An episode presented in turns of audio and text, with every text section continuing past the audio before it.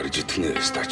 Шудрагаас шудрагаас шудрагаас Тинш тинш тинш тинш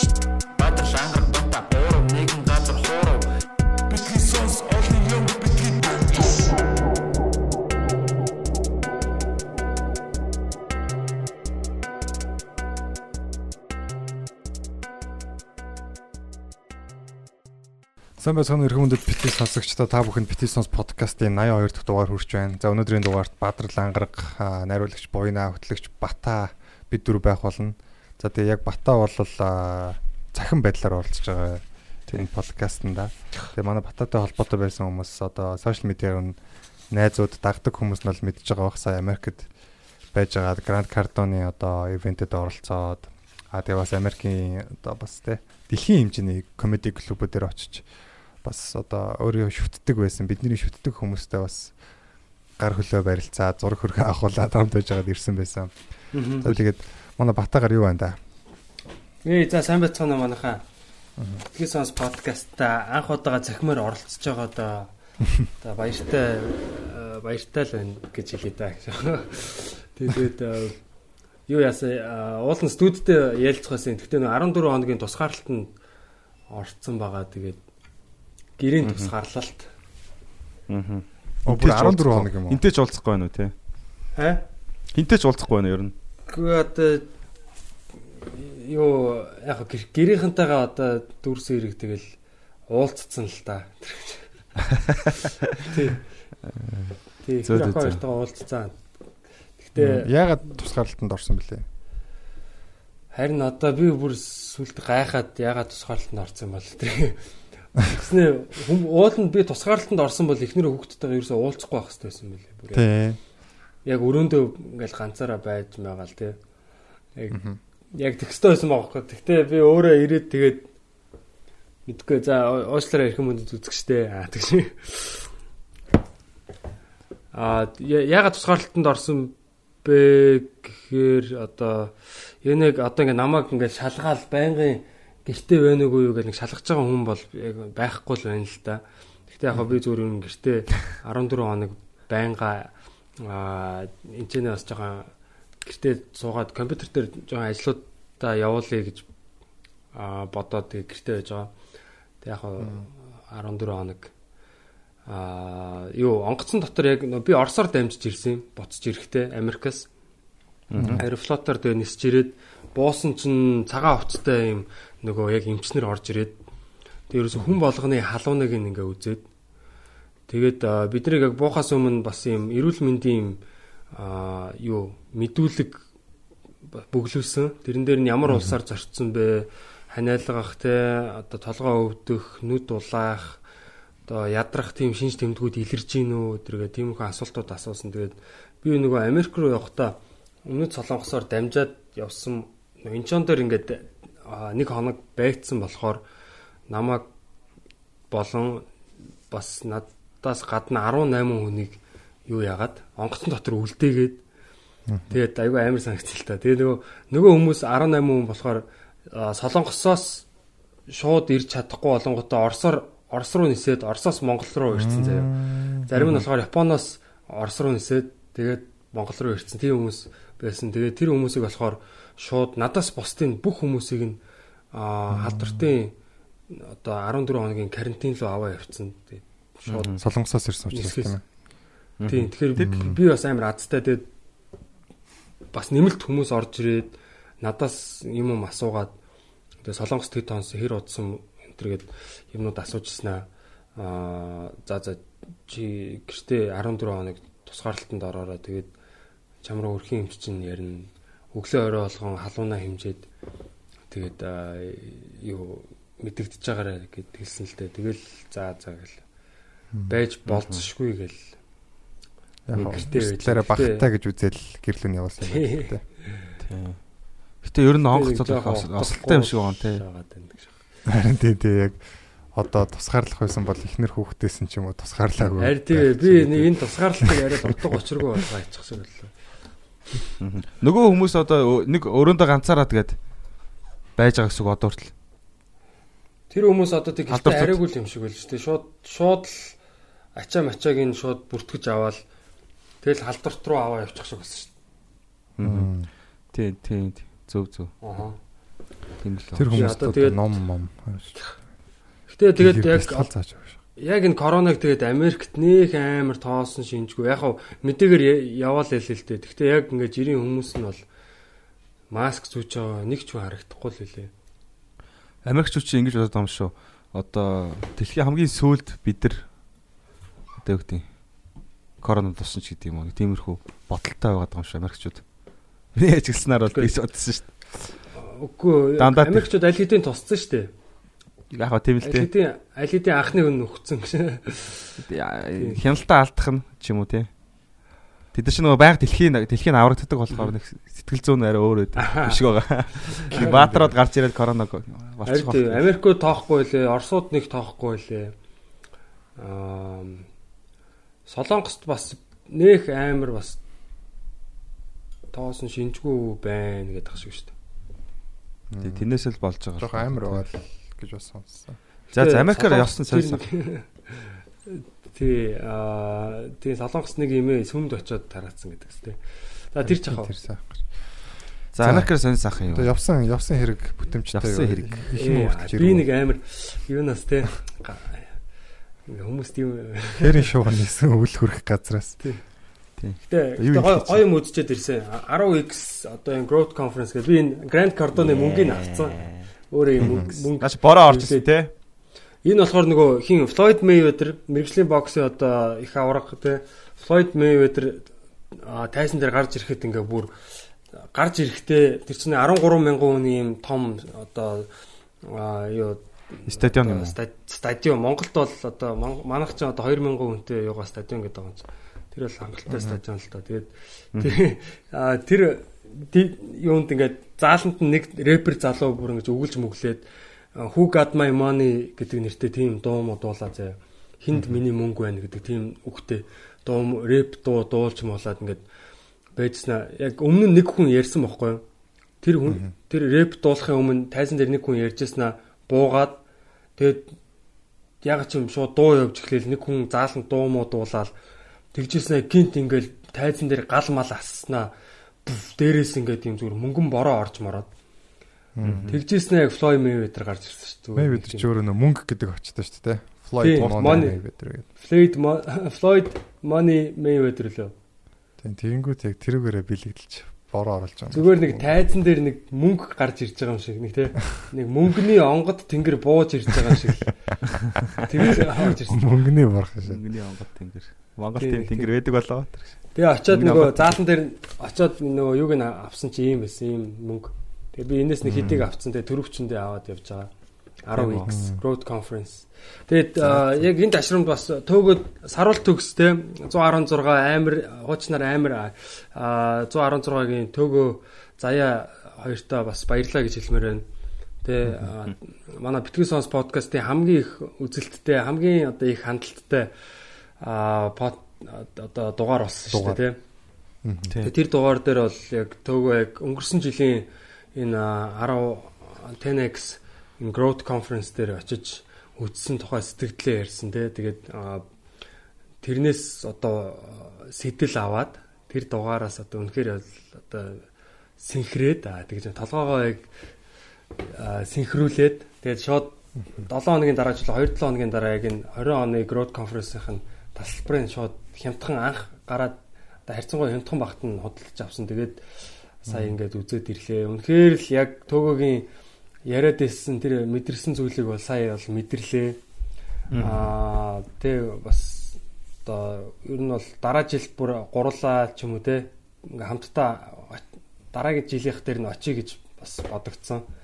Тэгээд тэ гоё гоё тархиа ер нь бол ингээ 10 хэлэх юм байлээ. Ер нь яг ирсэн хүмүүсийг нь одоо хэлэхэд бол Kevin Hart миний яг үзхийг хүсэж байсан хүн бол одоо дэлхийн одоо номер 1 комедиан болчлоо шүү дээ. Номер одоо нэг яг одоо чадвараараа ч юм уу юугаараа жоохон а, нэг гэж хэлэхэд хэцүү л дээ. Тэгтээ Заах орлогоороо ч юм уу те. Орлогоороо бол номер 1 тийм. Commercial нэг байгаа. За Floyd Mayweather байна те. бас одоо дэлхийн хамгийн одоо бас топ тамирчдын нэг байна. Хамгийн баян 9 9 ийм тэнгэр багцсан цанхаг эзэмшдэг гэж байгаа. 10 дахь нь баригдаж байгаа гэтэр гэж байна. Тэгээд Джон Траволта байна. Дэлхийн одоо Холливуудын одоо супер од тий Джон Траволта ярьсан үнэхэр гоё хүн байлээ.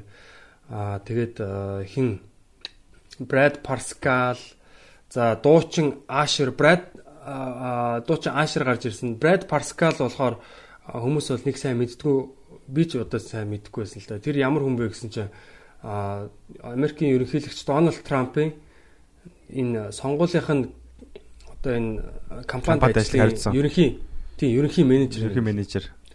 Тэгээ ер нь бол 10 16 онд яг одоо яг Facebook-ыг ашиглаад а Facebook-ийн нөгөө тэр одоо зар сурталчилгаа явуулдаг юм дээр одоо тэр юуг нь ашиглаад Америкийн одоо ерөнхийлөгч болгосон Дональд Трампыг Америкийн ерөнхийлөгч болгосон тийм хүн юм бэлээ. Тэгээд айгүй мундаг мундаг мундаг хүмүүсийн юм үзээд ирлээ. Тэгээд яг одоо хаанаас нь эхэлж ярихаа бол мэдэхгүй байна яг үндэ.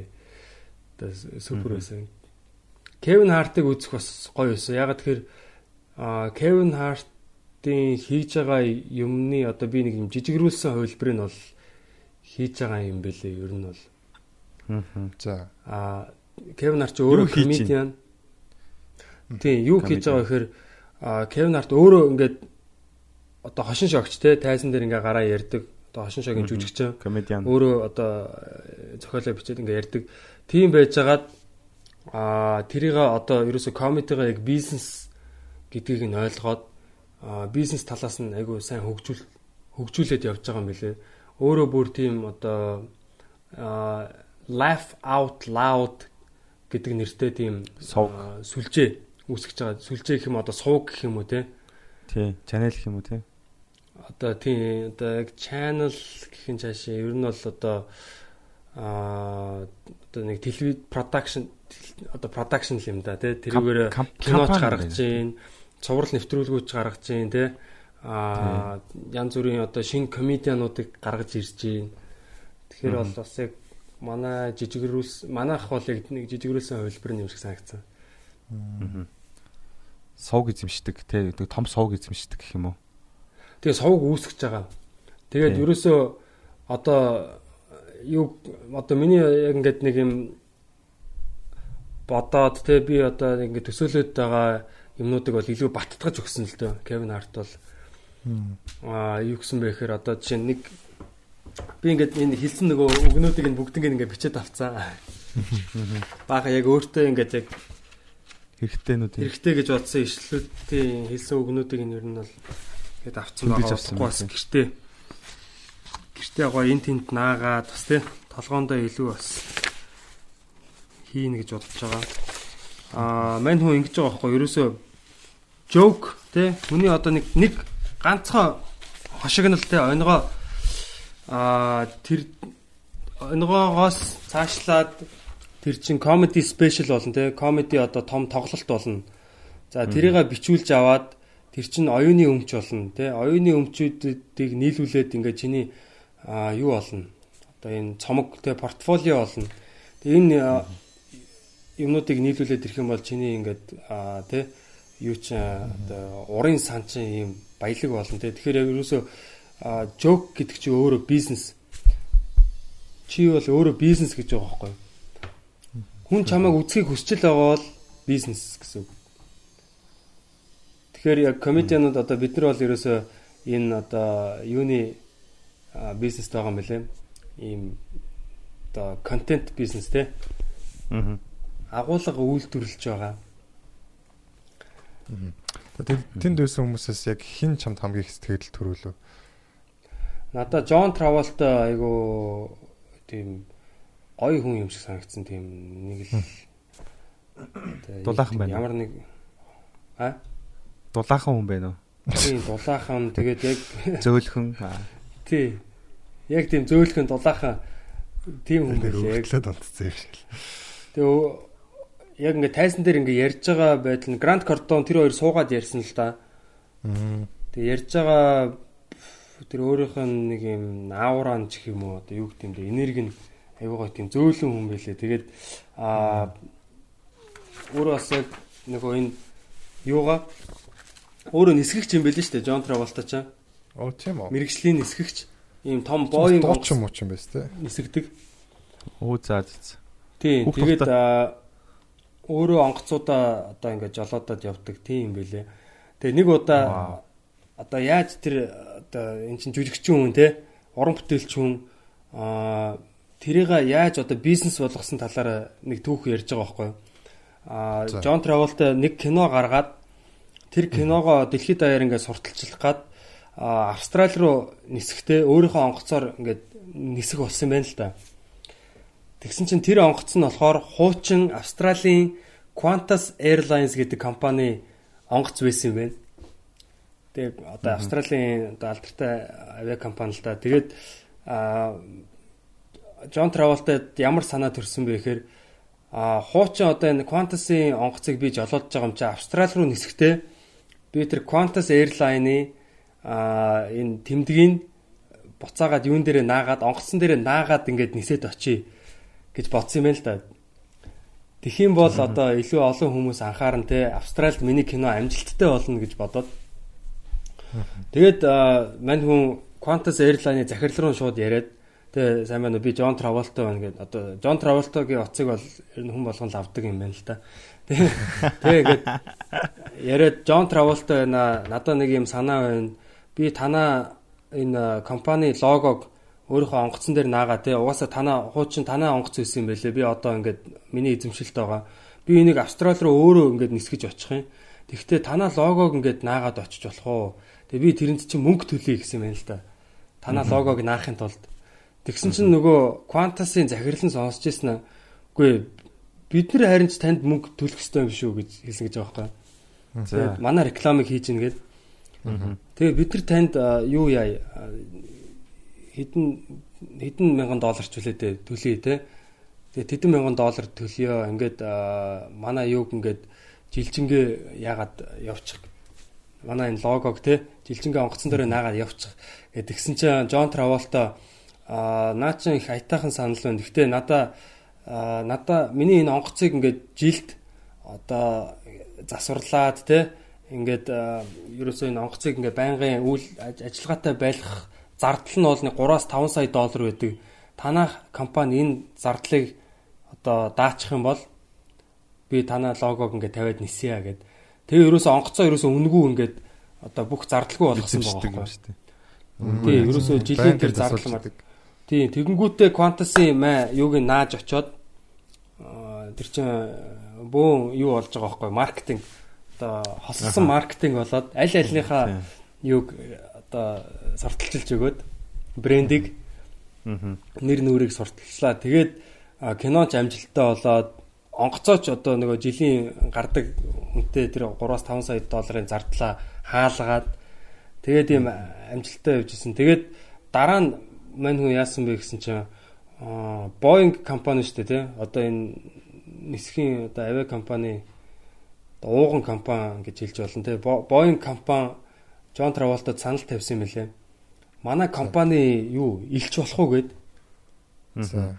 Одоо тий илч хүүхдийн илч дуучин ариуна гэдэг шиг Boeing компани илч одоо Джон Траволта тий болох уу гэдгсэн. Тэгээд тэр нь болохоор яг Qantas-ийн тэр санал болгосон аа, мөнгөн дүнгээс бол хамаагүй бага байсан гэж байгаа байхгүй юу? Мгм. Тэгвэл Джон Траволта тэр саналыг хүлээн зөвшөөрсөн. Ягаад гэвэл Boeing компани бол дэлхийн энэ одоо энэ онгоц үйлдвэрлэгчдийн ууган компани. А энэ компани нүүр царай олно гэдэг бол нэр төрийн хэрэг те. Аа. Миний нэрийг нэр төрийг бүр өндөр төргөнгээд тэр одоо мөнгөн дүнгээс илүү цаадах үн цэнийг олж хараад а Boeing компани одоо илч болсон. Тэгснээрээ дэлхийд дахинд Джон Траволтагийн одоо нэр хүнд бол бүр өссөн гэж байгаа байхгүй. Тэгээд одоо өөрөө 3 онгоцтой гэж хэлээ. Boeing амар. Тэгээд одоо нэг тиймэрхүү одоо энэ бол зөв зөвхөн жишээ шүү дээ тий. Иймэрхүү бас юм гой гой түүхүүдийг бас ярьж исэн. Дахиад дахиад зөндөө түүх болцсон ч ерөн сонирхолтой л юм байна. Надад Сонирхолтой бол юм маш хэрэгтэй. Сонсгоо. Жан дараалтаа тийм. Сонсолтой. Бой юу Boeing чинь John Travolta. Аа ямар ч эвгүй тий. тий одоо John Travolta. Нөгөө манай Pulp тэгэхээр одоо энэ том- компани тий нүүр царай болоод тэгээд Джон Траволта өөрөө яг тэр ярен дээрээ бол integrity гэдэг үгийг бол маш их ашиглаж байсан. Integrity тий. Одоо монголоор бол одоо за яг зарчим зарчим юм да тий хүний яг одоо нөгөө эрхэм зарчим. ноён нуруу гэх юм уу? ноён нуруу гэвэл яг гоё Тийм. буухан. Аа. Одоо ер нь ямар ч ямар ч бизнес хийж байхдаа хүн тэр нэг юм гол зарчим ноён нурууга хадгалж явах хэвээр аа тэгэхгүй ингээд нөгөө мөнгөнд тодтолдог даад ч юм уу те ингээд хин илүү мөнгө амлсан руу ингээд яваад ах юм бол тэр хүн нэр хүндээ унганд маш хурдан унгах одоо тийм аа, Айгуу чухал гэдэг чинь тий. Тий. Аа за Ryan Dice гэд хүн байна. Ryan Dice гэдэг хүнийг бид нар бол яг бүгд мэдхгүй. Гэхдээ энэ хүн болохоор лаг юу хүн юм бэ лээ? Маркетингийн хүн. Энэ хүн бол гарч ирээ зүгээр тайзыг эзэмшижсэн зүгээр л аа ер нь бол шууд ингээл за та нарын 20 оны маркетингийн стратеги бол энэ гэж зүгээр шууд тулгаал хэлж илээ. Тэгээд юу гэсэн бэ гэхээр аа та өөрийнхөө хамгийн шилдэг маркетер болох хэвээр. Маркетер буюу одоо өөрийгөө сурталчлах те одоо энэ зах зээлд гарах нүүр царай одоо гол тэр одоо нүүр царай бол та өөрөө байх хэвээр. Apple компани хамгийн том одоо хамгийн шилдэг маркетер хэн бэ гэж асууж байгаа байхгүй юу? Тэ Стив Джобс тэ Tesla компани хамгийн шилдэг маркетер хэн бэ? Тэ одоо Elon Musk гэдэг юм тэ. Тэгэхээр одоо ер нь бол хүн өөрөө одоо яг тэр компани эзэн тэр компани үүсгэн байгуулагч бол тэр компани хамгийн том одоо марк маркетингийн менежер те энэ компани зах зээлд одоо сурталчилж явж идэг хамгийн одоо гол хүн бол үүсгэн байгуулагч одоо захирал хүн өөрөө гэж хэлж байгаа байхгүй? Аа. Тийм. Тэгээд одоо зөндөө гоё юмнууд бас байна л та. Байна л та гэсэн дээ. Тийм. Аа тэгсэн ингэж байгаа. Одоо энэ сошиал медиагийн яг жинхэнэ зорилго нь бол ерөөсөө л цаг өрөх гэж байгаа байхгүй юу? Хүмүүс ерөөсөө л цаг цаг нөхцөх гэж сошиал медиа руу ордог. Хийх юмгүй үедээ ордог тий. Аа. цаг нөхцөл. хийх юмгүй болдог. Тэгээд сошиал медиа бол ухтаа бол энэ бол зүгээр л зугаа цэнгэл entertainment гэж байгаа байхгүй юу? Энэ бол reality TV. Тэгэхээр Тий. та сошиал медиа дээр ямар нэгэн брэнд аа тэ өөрийгөө сурталчилж байгаа бол та бусдыг зугаацуулах хэрэгтэй. Тэ entertainment авах хэрэгтэй. Манай Бацаандан гişүн шиг тэ.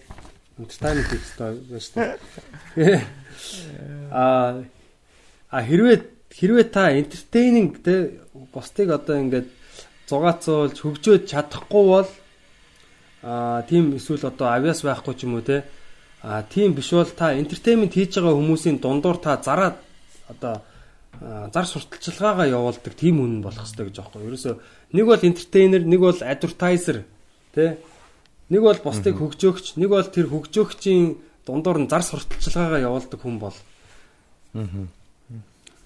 гэж хэлсэн. Тэгэхээр би бол аль альнийг хий гэж бодож байгаа.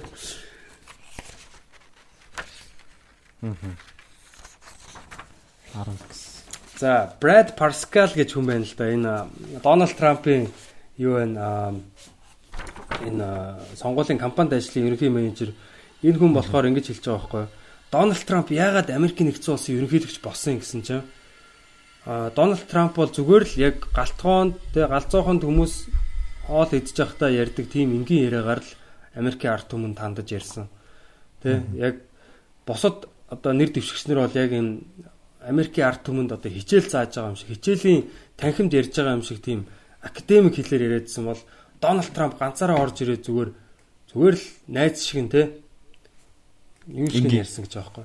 Энгийн зүгээр хамтаа хоол идж байгаа ингээд хүн шиг ярьсан гэж байхгүй. Тэгэхээр тэр бол ерөөсөө аа, маш чухал хүн хүнтэй ойлголцох те. Тэгэхгүй хүнд ингээд заагаад байгаа юм шиг юм сонсогдохоор аа тэр хүн хүлээж авдаггүй юм байна л да. Хаалт л да тий. Тий. Тэгэхээр ерөөсөө яг нэг найз шиг юм те энгийн яриагаар ойлгомжтой аа одоо тэнэг хүнч ойлгохоор те. Дональд Трамп тэнэг тэнэг биш байхгүй яг үндэ цаа чин маш ухаан яг яг хинтээ ярьж байгаа гэдгээ ойлгоцсон. Аа тэгээ тэр хүндээ зориулал яг ойлгох хэмжээгээр нь яр- ярьж байгаа юм бэлээ. Ер нь тэр одоо менежерийнх нь хэлж байгаагаар бол Тааруулаад Мэдрэмжтэй тий. тий. Чинь ингэж байгаа юм.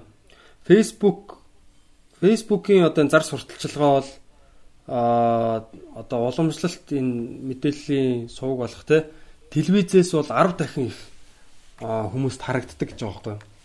Facebook бол угаасаа телевиз телевизээс 10 дахин илүү болцсон юм л. Яли ашиглах нь арай илүү үр дүнтэй гэсэн үг шүү дээ тий. Тий. Энэ нөгөө манай студийн ард нөгөө засвар игээд тастагч дугаараа зүрх гэдэг болохоор микрофон хаагаад байгаа шүү. Чимээг угаадахаар хүмүүс гайхаж иж магадгүй. Арын оронд хүмүүс бочнолж л байна. Түү түү. Дараачийн бүлэг юу вэ багшаа?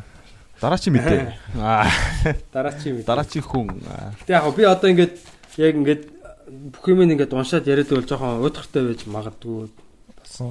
ерөнхийдөө ерөнхийдөө зүгээр надад сони юм цангаж байгаанууд нь хэрвээ би очисон бол одоо юу гэдэг манайхан чинь би ингэж бодох хөө мөнгөний тал дээр ч юм уу жоохон буруу ойлгоцсон юмуд байдаг. Тэр мэр талаар амар бас хүмүүс ер нь ихэвчлэн мөнгөний талаар буруу ойлгоцсон тэр талаар бас гоё юм ярьсан болов гэж бодож байна. Гоё ойлголт гэх юм уу? Аа. тий Тий, ажил яаж хандах хэвээр ойлголтын талаар гоё гоё юм ярьсан байгаа. Тий. Одоо энэ Grand Cardone ингэж хэлсэн байгаа байхгүй юу? Мөнгө бол эрүүл мэнд. Тий. Эрүүл мэнд гэж хэлж байгаа байхгүй? Чи мөнгөгүй баян мөнгө алдаад байгаа бол чи цус алдаад байна л гэсэн үг. Чи эрүүл биш байна. Эрүүл мэндэ алдаж байна гэсэн үг. Угаасаа тэр бол одоо баг шууд утгаар нь ойлгосон ч болно шүү дээ. мөнгө бол Money is a, is a health condition. Тэ. Тийм болохоор эрүүл мэндэ бид нар яах хэвээр тэ. Эр- Эрүүл саруул байх хэвээр аа одоо санхүүгийн хувьд бол эрүүл байх хэвээр гэж байгаа байхгүй? Манай нэг юм хилцүү гэдэг шүү дээ нөгөө нэг э, эрүүл мэнд номер 1 юу лээ? Ямар лаг. Хоёр юу лээ? Би зүгээр товчлол гэж дээ. Эрхэн баян эрүүл мэнд. Тий. Угтаа бол эрүүл мэнд чи өөрөө одоо тэгээд is money яах нь шүү дээ.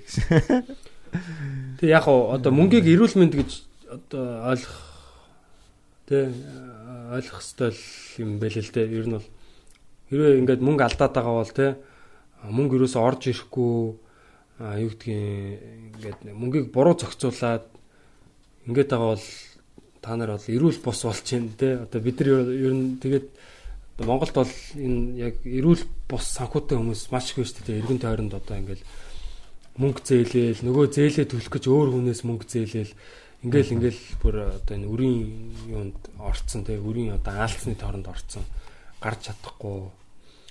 Буруу юмд мөнгөө зарцуулаад. Хэрэггүй юм. харин тий буруу юмд хөрөнгө оруулж байна тэгээ одоо ингээд Жижиг сажиг мөнгө бол ерөөсөө яг яг шууд эрүүл мэндэд нөлөөлж байгаа хгүй сүүл рүүгээ стресстэй хүн стресстэй байгаа хгүй те яаж одоо энэ үрийг төлөх үү?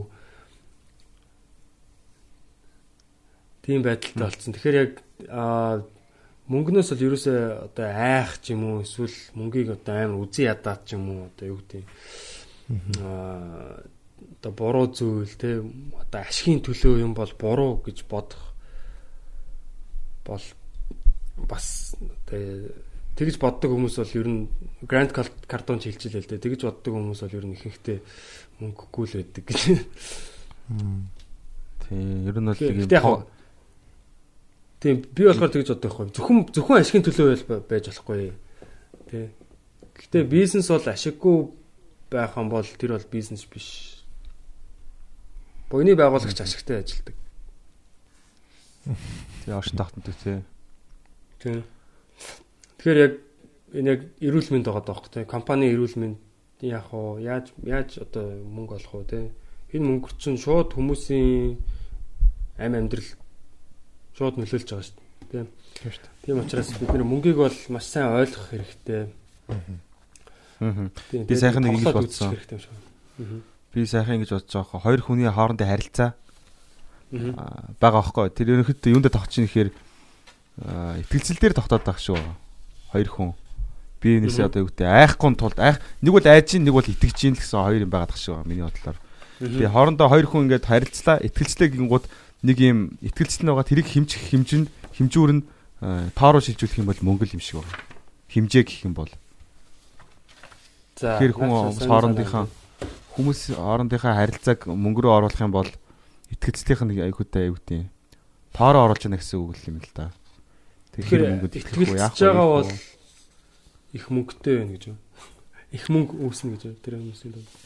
одоо юу гэдэг одоо чи жишээлбэл ингээд үнэхээр мундаг хүний итгэлийг даадаг хариуцлагатай хүн байв штэ. Тэгэх юм бол чи баян хүн болох гэдэг байгаа байхгүй юу? Ягаад гэвэл тэр харилцаа чи амар мундаг. Дээр нь одоо мөнгө чинь чиний агаар дээр байна гэсэн үг. Ягаад үл чи тэр одноо итгэлийг дааж ийн гэсэн үг. Аа. Тийм болохоор тоороо шилжчихэр эн чинь өөрөө мөнгө. Түүнээс яг жинхэнэ мөнгө агаар дээр хоосон ингээ байж идэг. Аа. Одоо юу гэдэг тоороо орох үедээ ингээ жоохон ордог юм. Яг харилцааны л мөнгө зүгээр харилцааны л яг итгэлийн л хоёр хүн харилцсны итгэл байгаад байгаа байхгүй миний бодлоор бол зөв. Түүнээс яг тоо- зүгээр жинхэнэ юм цаас нэг нэг тэтэнд сая нэг сая төгрөг ч юм уу яг дайсгацаар ажиллаад Тий. өгөх мөнгөд ч юм уу яг биш байгаад байгаа байхгүй. Тий. Хэр сайн чанартай харин юу гэдэг итгэлийн дааж ийн тэр яг жинхэнэ мөнгө болчиход л ах шүү. Манай Монголд залуучууд энийг сайн ойлгох хэрэгтэй санагдал. Тэгээ одоо чи Илон наачин гой санаа те. Илон Маск одоо яг жишээ олоход одоо Илон Маск чинь Cybertruck гаргасан шүү дээ. Tesla-гийн те. тий. Cybertruck. Тэгээ Cybertruck-ыг одоо а хүн захиалахын тулд 100 доллар төл- төлнө гэж байгаа байхгүй юу? Одоо 100 долларын юу тавиад одоо мөнгө тавиад тэгээд 2000 одоо хэдэн онд 20 хэдэн онд чинь тий 25 онд ч юм уу Cybertruck-а авах одоо нөгөө юугаа мөнгөө тавьчихын л гэсэн үг юм билээ. Тэгэхээр 100 доллар. олон тийм олон хүмүүс яг нэг 100 долларуудаа тавиад байгаа юм билээ. Яг одоо захиалж ийн л гэсэн үг юм да тий. Тэгэхээр яг Elon Musk-т итгэж байгаа байхгүй юу? А тэнгуут Elon Musk тэр 100 долларуудыг цуглуулж агаад эдэн сая доллар болгоо тий. Тэгээд одоо тэр Cybertruck руу хөрөнгө оруулж байгаа байхгүй юу? Тэгээд 100 доллараар Cybertruck авах боломжтой юм уу? Гүү гүү гүү гүү. Захиалга Үгүй, байна. Аа. Захиалга Очроо баталгаажуулж- очроо очроо уршлууч гэх юм уу юу гэх юм тий. Очилж ийн Тийм, гэсэн үг л дээ ер нь 100 доллараар. Тэгэл Elon Musk мөнгө аваад мөрчихгүй гэдгийг хүмүүс мэдж байгаа болохоор 100 доллар өгөх бол тийм асуудалтай биш байгаа хэрэг тий. Тийм тэгэхээр байж итгэлийг даах. Тэгээ энэ дээр одоо тэр нөгөө аа хиний Floyd Mayweather-ийн бас одоо хэлсэн санааг бас хэлвэл гоё яг зохицох юм шиг санагдлаа. Floyd Mayweather чинь 50 50 хожоод ерөөсөө ганц ч хожигдоогүй. Тэгээд яадаг вэ гэхээр мань хүн ингэдэг гэж байхгүй. За нэг 40 хэд ялцсан аа одоо нэг 40 хэд одоо ялцсан ч юм уу те яг тэр үедээ ярьсан гэж аахгүй. Флойд Флойд Мэйведер өөрөө ерөөсөө ямар ч менежергүй одоо нэг эйжент буюу төлөөлөгчгүй өөрөө бүх бизнес одоо хилэлцээрүүдээ хийд юм байлээ. Тэгээд одоо нэг тулаан одоо тий зохион байгуулах гад өөрөө одоо гол тулаан чинь тий зохион байгуулах гад мөнгө босгох шаардлагатай үед одоо тийм мөнгөтэй хүмүүсээр ярьдаг гэж байхгүй тий яриад За одоо ингээд би тэдэн сарын тэдэн тулаан хийнэ. Тэгээд надад бол одоо 300 сая доллар хэрэгтэй байгаа. Тэгээд энийг одоо ингээд амжилттай хийхэд тулд аа тэгээд би бол энэ тулааныг ялаад танд илүү мөнгө одоо тэг олж өгнө гэд гэдэгт бол одоо ихтэлтэй байна. Ягаад гэвэл одоо миний энэ амжилтын энэ одоо тий а өмнөх одоо энэ түүхүүдийг харах юм бол би 40 хэд удаа ялсан тий ганц ч ялагдаагүй. Би энэ удаадаа ч гэсэн ялна гэдэгтээ ихтэлтэй байна. Тий одоо тэгэж бас хүмүүсийн ихтгэлийг олж авдаг. Тэгэж одоо нөгөө хүмүүсийн мөнгөөр илүү мөнгө хийдэг байгаа байхгүй. Буцах зам хөө тоглоом тоглож шүү дээ тий. Тийм. Бараг одоо. Тэгээ өөртөө ихтгэлтэй бас тий. Тэгээ манайхан нөгөө нэг хүмүүс ч нөгөө мөнгө амар үзий ядаад идэв шүү дээ. Тэр чи одоо зүгээр нэг юм тоглоом юм шиг байгаа юм л да. Яг одоо Манайхан ихтэй ер нь дэлхийд даяараа л ер нь Яг тийм ээ тийм. Ер нь бол тэ би ч нэг гадаад их нэг мэдхгүй шүү дээ. Манайхнаа л гээд. Яг го ингээд юм би нэг ингээд юм одоо юу тоглоом юм шиг байгаа юм зэ ингээд мөнгө тэг тоглож чадж байгаанууд нь ингээд гоё байгаад идэг. А ялагдаад байгаанууд нь болохоор тэр тоглоом тэрийг байгаад идэг.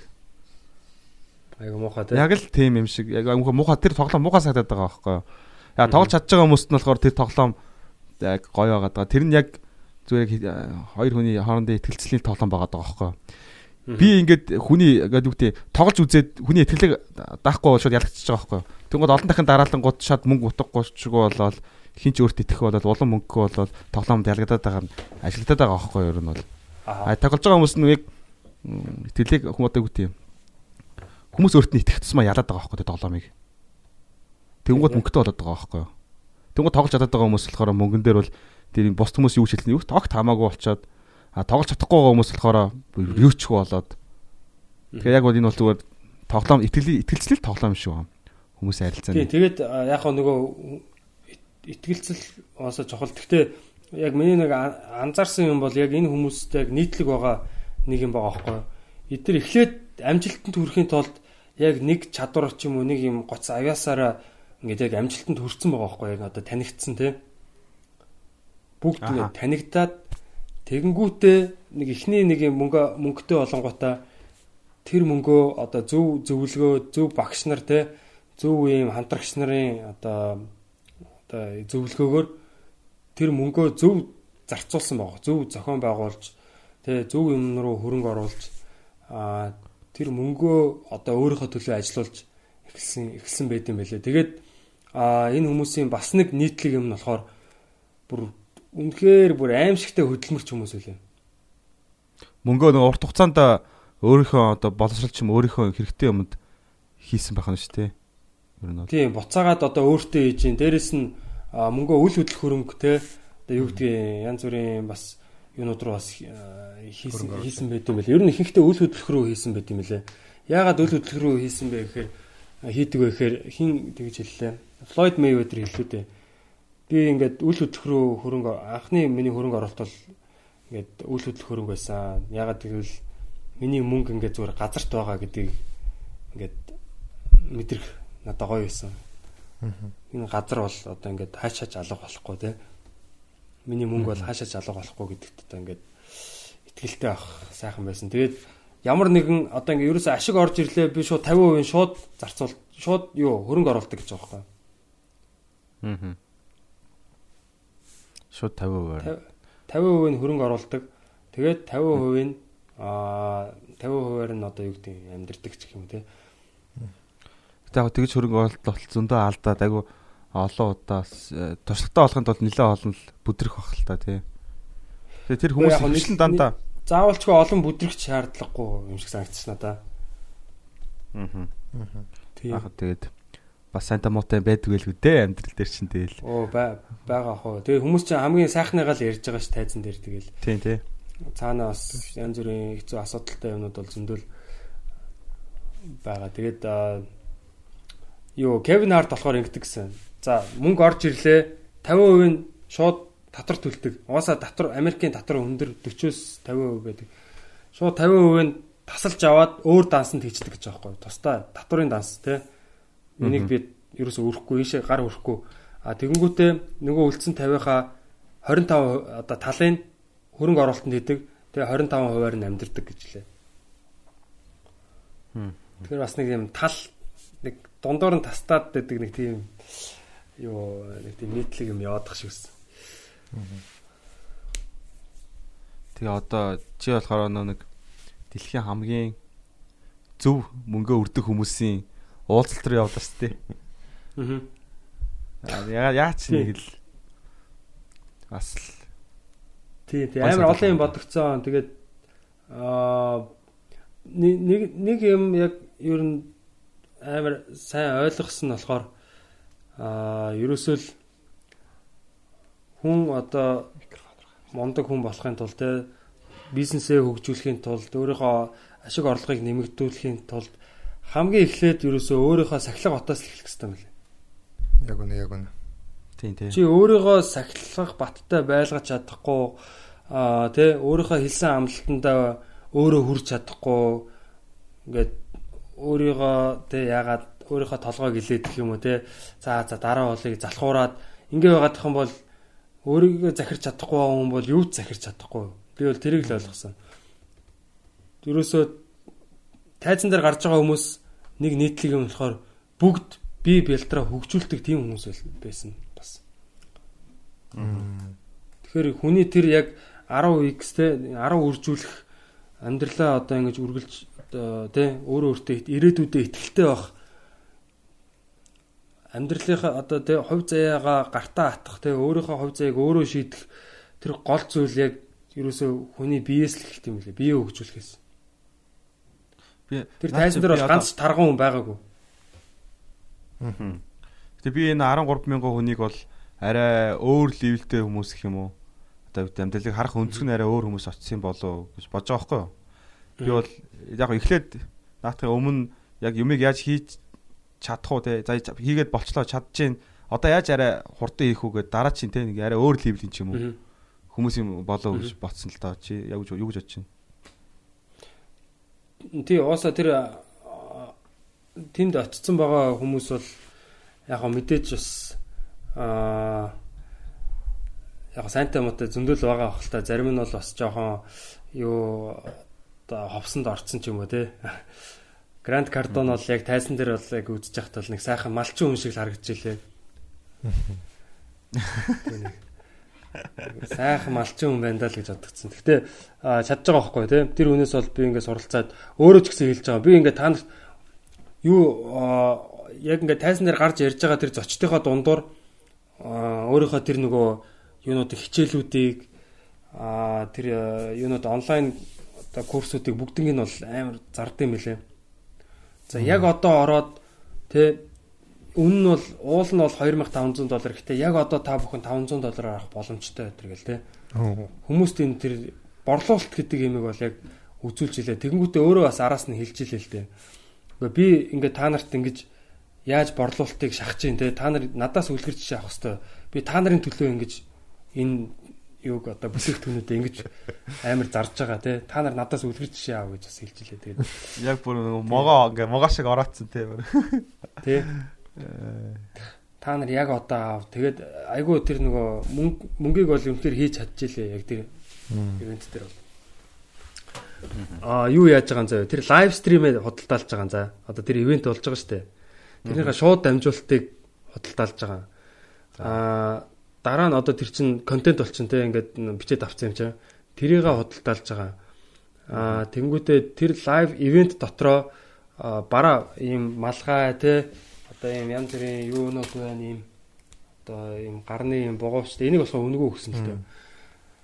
Иймэрхүү юмнуудыг ингээд худалдаалж байгаа. Дээрээс нь юу яаж байгаа аа байгуулгын тим одоо нөгөө үйлчлэгээнүүд байгаа байхгүй юу?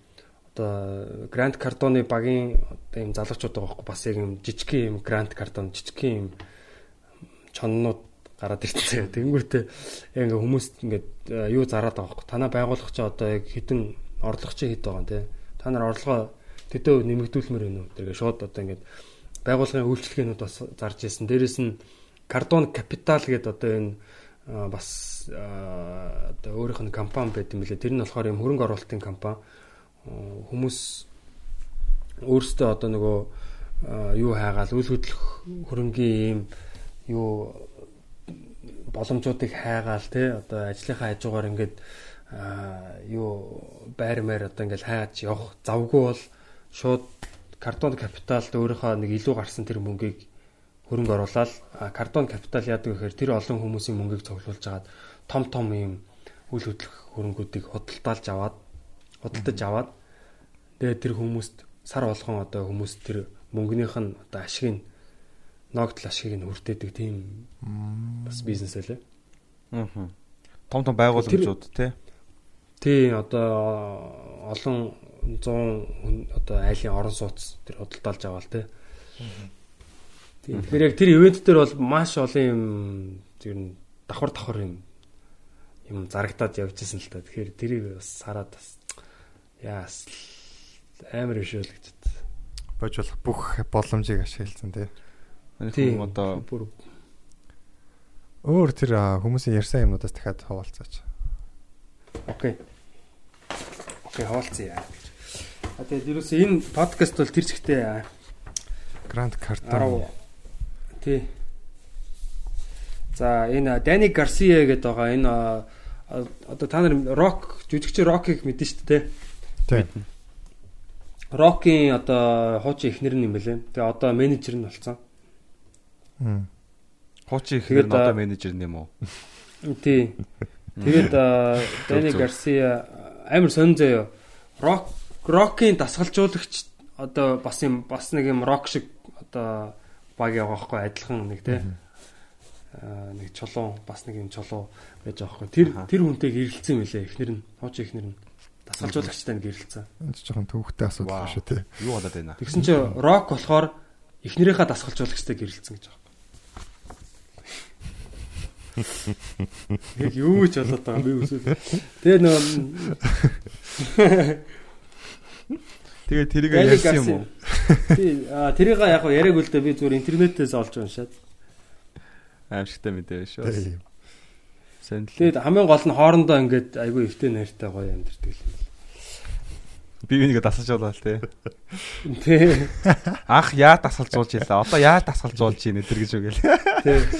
Юу гэж хэлсэн юм бэ? Тийм Дани Гарси болохоор юу Рокки. Роки менежер тэгээд анх юу Рок ч өөрөө нөгөө нохоо зодон тий Америкийн нөгөө нэг WWE нохоо зодоноор анх гарч ирж байсан. Тэгээд Холливуудд бас нэг жүжиг жүжигчин болох гээд нэг хэсэг яваад янз бүрийн сонь сонь кинон тоглоод нэг юм Рокийг Холливуд жоохон өөрчлөхөө тий өөрийнхөө брендийг жоохон алдсан юм байлээ нэг хэсэг. Тэгээд а Дани Гарсиа тэгээд ер нь рок инэт ер нь юу ойлгосон бэ гэхээр хүн ер нь өөрийнхөө одоо тэр үүсгэсэн тэр брэнд те анх тэр нохоо зодон дээр гарч ирж исэн тэр нэг өөрийн одоо зан характер тэр тэр юм руугаа л би ингээ гүнзгий орох хэвээр байна. Тэрүүгээр л би одоо өөрийнхөө тэр кинонууд дээр гарах хэвээр байна. Тэгэхгүй нэг рок үежж нэг юм сонин багийн нэг юм шал өөр багийн болох гээд ингээд яваад байгаа юм бол те. Нэг амар фаны маань Амжилт болцсон юм. амжилт олохгүй юм байна гэд. Тэгээд ерөөсөө рокийн рок рокийг бол ерөөсөө бизнес гэж хараад одоо брэнд те брэнд гэж хараад энэ хэд яг рок гэдэг брендийг ер нь босгож ирсэн юм байна л да буцаагаад. Тэгээд аа, яасан бэ гэхээр ингэж юм л да. 10x accountability gets 10x results. Тэ а чи 10 үрдсэн үр дүн өсөж байгаа бол ерөөсөө л accountability буюу хариуц- хариуцлага 10 дахин нэмэгдүүл. Ерөөсөө л хариуцлага. За бас нэг юм хэлсэн байна. Ерөөсөө хамгийн чухал хүн бол чиний үзэгч audience. Чиний үзэгч бол чиний хамгийн чухал хүн. Тэ? А тэр бол баг чамаас баг илүү чухал гэж хэлж байна те бараг л чамтай адилхан те аа чухал хүн байгаа. Тэгээд энэ үзэгч үзэгчд чамааг үзэж байгаа дээр тэр хүмүүсийн төлсөн мөнгөнийх нь үн цэнийг нь тэр хүмүүст эргүүлж өгөх ёстой. Тэр хүн мөнгө төлж байгаа бол чамааг үзсэн бол тэр мөнгөнийхөө үн цэнийг эргүүлж аваад ингээд те сайхан мэдрэмж одоо тийм гоё мэдрэмжийг мэдрээд ад жаргалтай болоод тэгээд эргэж ирэх хэрэгтэй гэж байгаа байхгүй. Тэгэхээр ерөөсөө л ямар нэг юм хийж байгаа бол үргэлж яг одоо хэрэглэгч те үйлчлүүлэгч үзэгч тэр хүнийг хамгийн нэгдүгээр тавих хэрэгтэй гэж хэлээ. Тэр хүний мөнгө мөнгөний үн цэнийг нь давуулж бүрэх хэрэгтэй. Тэгээд хаппи болох хэрэгтэй. Тэгээд тэр хүнийг эргүүлж ирүүлэх хэрэгтэй. Тэгжиж амжилттай болно тийм. За бас нэг юм хэлсэн хэрвээ чи өмнө хизээч хийгдэж байгаагүй юм хийж байгаа бол аа тэр хийх гэж байгаа юм юмны чинь тэр бүтээх үйл явц нь хүртэл одоо бүтээгдэг байгаа тий. Одоо яг би бол тэрийг л комеди дээр шууд тусгаж авсан л да. Одоо ингээд би ингээд Монголд stand up comedy ингээд юу хий те? Одоо шоу хий гэд ерөөсөө хийгдэж байгаагүй. Ер нь баг хийгдэж байгаагүй ингээд хий гэсэн чинь яг тэрийг хийх тэр үйл явц нь хүртэл бүтээгдээгүй те тайзын хинж бүтээгээгүй маркетингийг нь хинж одоо энэ тогтсон тийм одоо ийм Хэлбэр байхгүй те хэлбэр дүрс юу ч байхгүй хав арахгүй хийх гэж байгаа юм юма хийх тэр бүтээл бүтээх үйл явц нь ч хүртэл байхгүй. Тэгэхээр тэрийг бас Тэр хугацаа ахын тодорхойгүй тий. Хэрвээ чи сансарт нисхийг хүсэж байгаа бол тэр сансарт нисэх тэр онгоцоо эхлээ бүтээх хэрэгтэй тий. Тэр сансарт нисэх тэр одоо хувцаа бүтээх хэрэгтэй. Тэгэхээр одоо бүх юмыг нойлоос нь л эхлэхдээ тэрийг бас ойлгох хэрэгтэй гэж хэлээ. Тэгэхгүй нөгөө нэг амар лаг том мөрөөдөл тавингуудаа тэрэндээ ингээд хүрч чадахгүй нөгөө үйл явцаа үйл явцтай ингээд бахардаад те тэрэндээ ингээд шантраад ингээд болохгүйгээр тэр үйл явц нь хүртэл бий болоогүй байгаа шүү. Тэрийг чи өөрөө бий болгох хэрэгтэй шүү гэдгийг ойлгох хэрэгтэй гэд. Манай залуучууд бас энэ дээр гоё те гой гой аа санаанууд хүн болгонд одоо нэг юм гой мөрөөдөл өгдөг. Аа одоо жишээ нь манай Бадрал бас те аялын компани байгуулъя гэдэг те. Бас бид ингээ ярилцж байгаа. Тэгэхээр одоо тэр компани одоо яг хийх гэж байгаа тэр үйлчлэгээ бүтээгдэхүүнийг бий болгохын тулд тэр үйл явцыг бас шинээр бий болгох хэрэгтэй болж байгаа байхгүй те. Ойлгож байна гэж. Ойлгож байна ойлгож байна. Би амар би жоохон ойлгомжгүй яриад байна. Жоохон би Америк шахнаас шууд. Окей. Эцсийн зорилгоо харж байгаа. А гэхдээ замд байгаа юмнуудаа ч гэсэн тооцоолж үзэх хэрэгтэй. Тий төлөвлөх хэрэгтэй. Тэрэндээ бити түүрт. Хугацааг Тий нь одоо тэр тэр зорилготой очих тэр замыг чи өөрөө гаргах хэрэгтэй байгаа байхгүй. Аа. Комеди бол надад бол яг л тгий санагцсан. Яг анх бол яг тий ингээд basement ямар ч тайцгүй ингээ хийгээ тий. Оо би тайцтай болохгүй бол хинч намайг одоо хүндлэхгүй юм байна тий. Миний яриаг нэг хүн ойшоод сонсохгүй юм байна. Тэгэхээр би тайцаа эхлэх үүсэх хэрэгтэй байна. За тайцтай боллоо. За такс тасалдаг хүнтэй болох хэрэгтэй юм байна тий. За хөгжимтэй болох хэрэгтэй юм байна гэл ингээл бүх тэр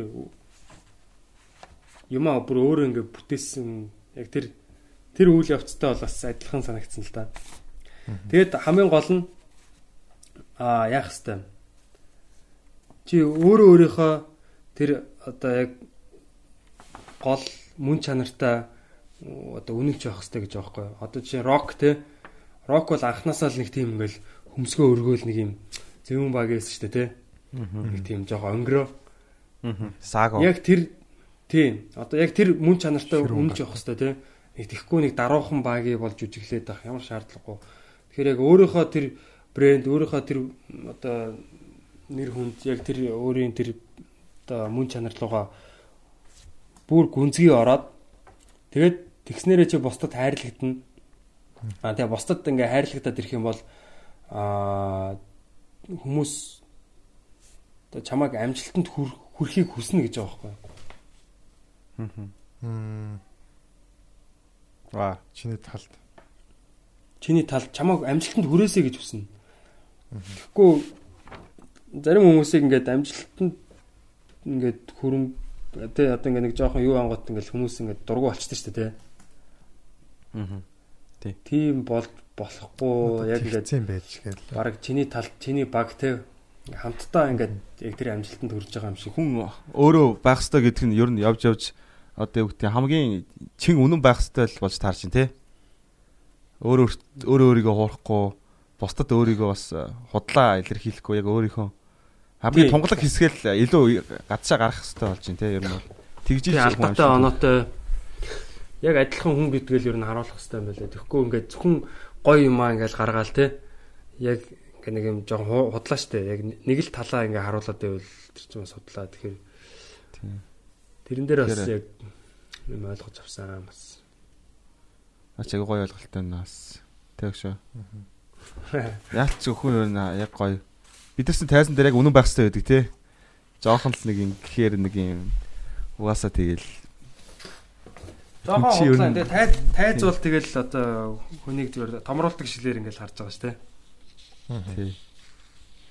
Бодлоо байж болохооргүй газар шүү. Бас жоохон хэтрүүлэгтэй бол байж болдог тий.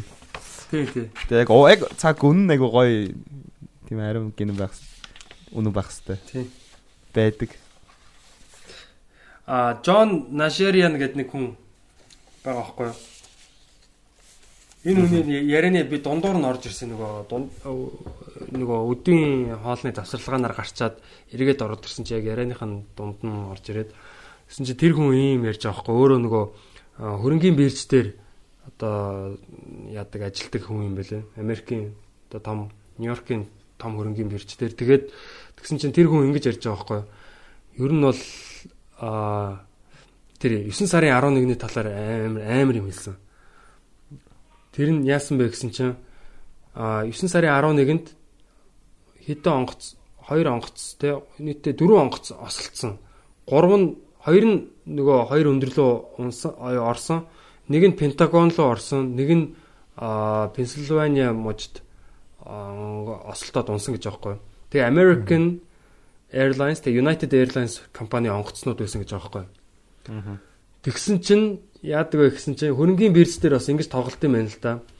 Аа за одоо энэ компани хувьцаа унан те тэд хүртэл унана гэд одоо баг бооцоо маягийн юм тавиад тэгээ тийшээгээ хөрөнгө оруулаад аа тэгдэг тийм одоо тоглолтууд байд юм байна л да.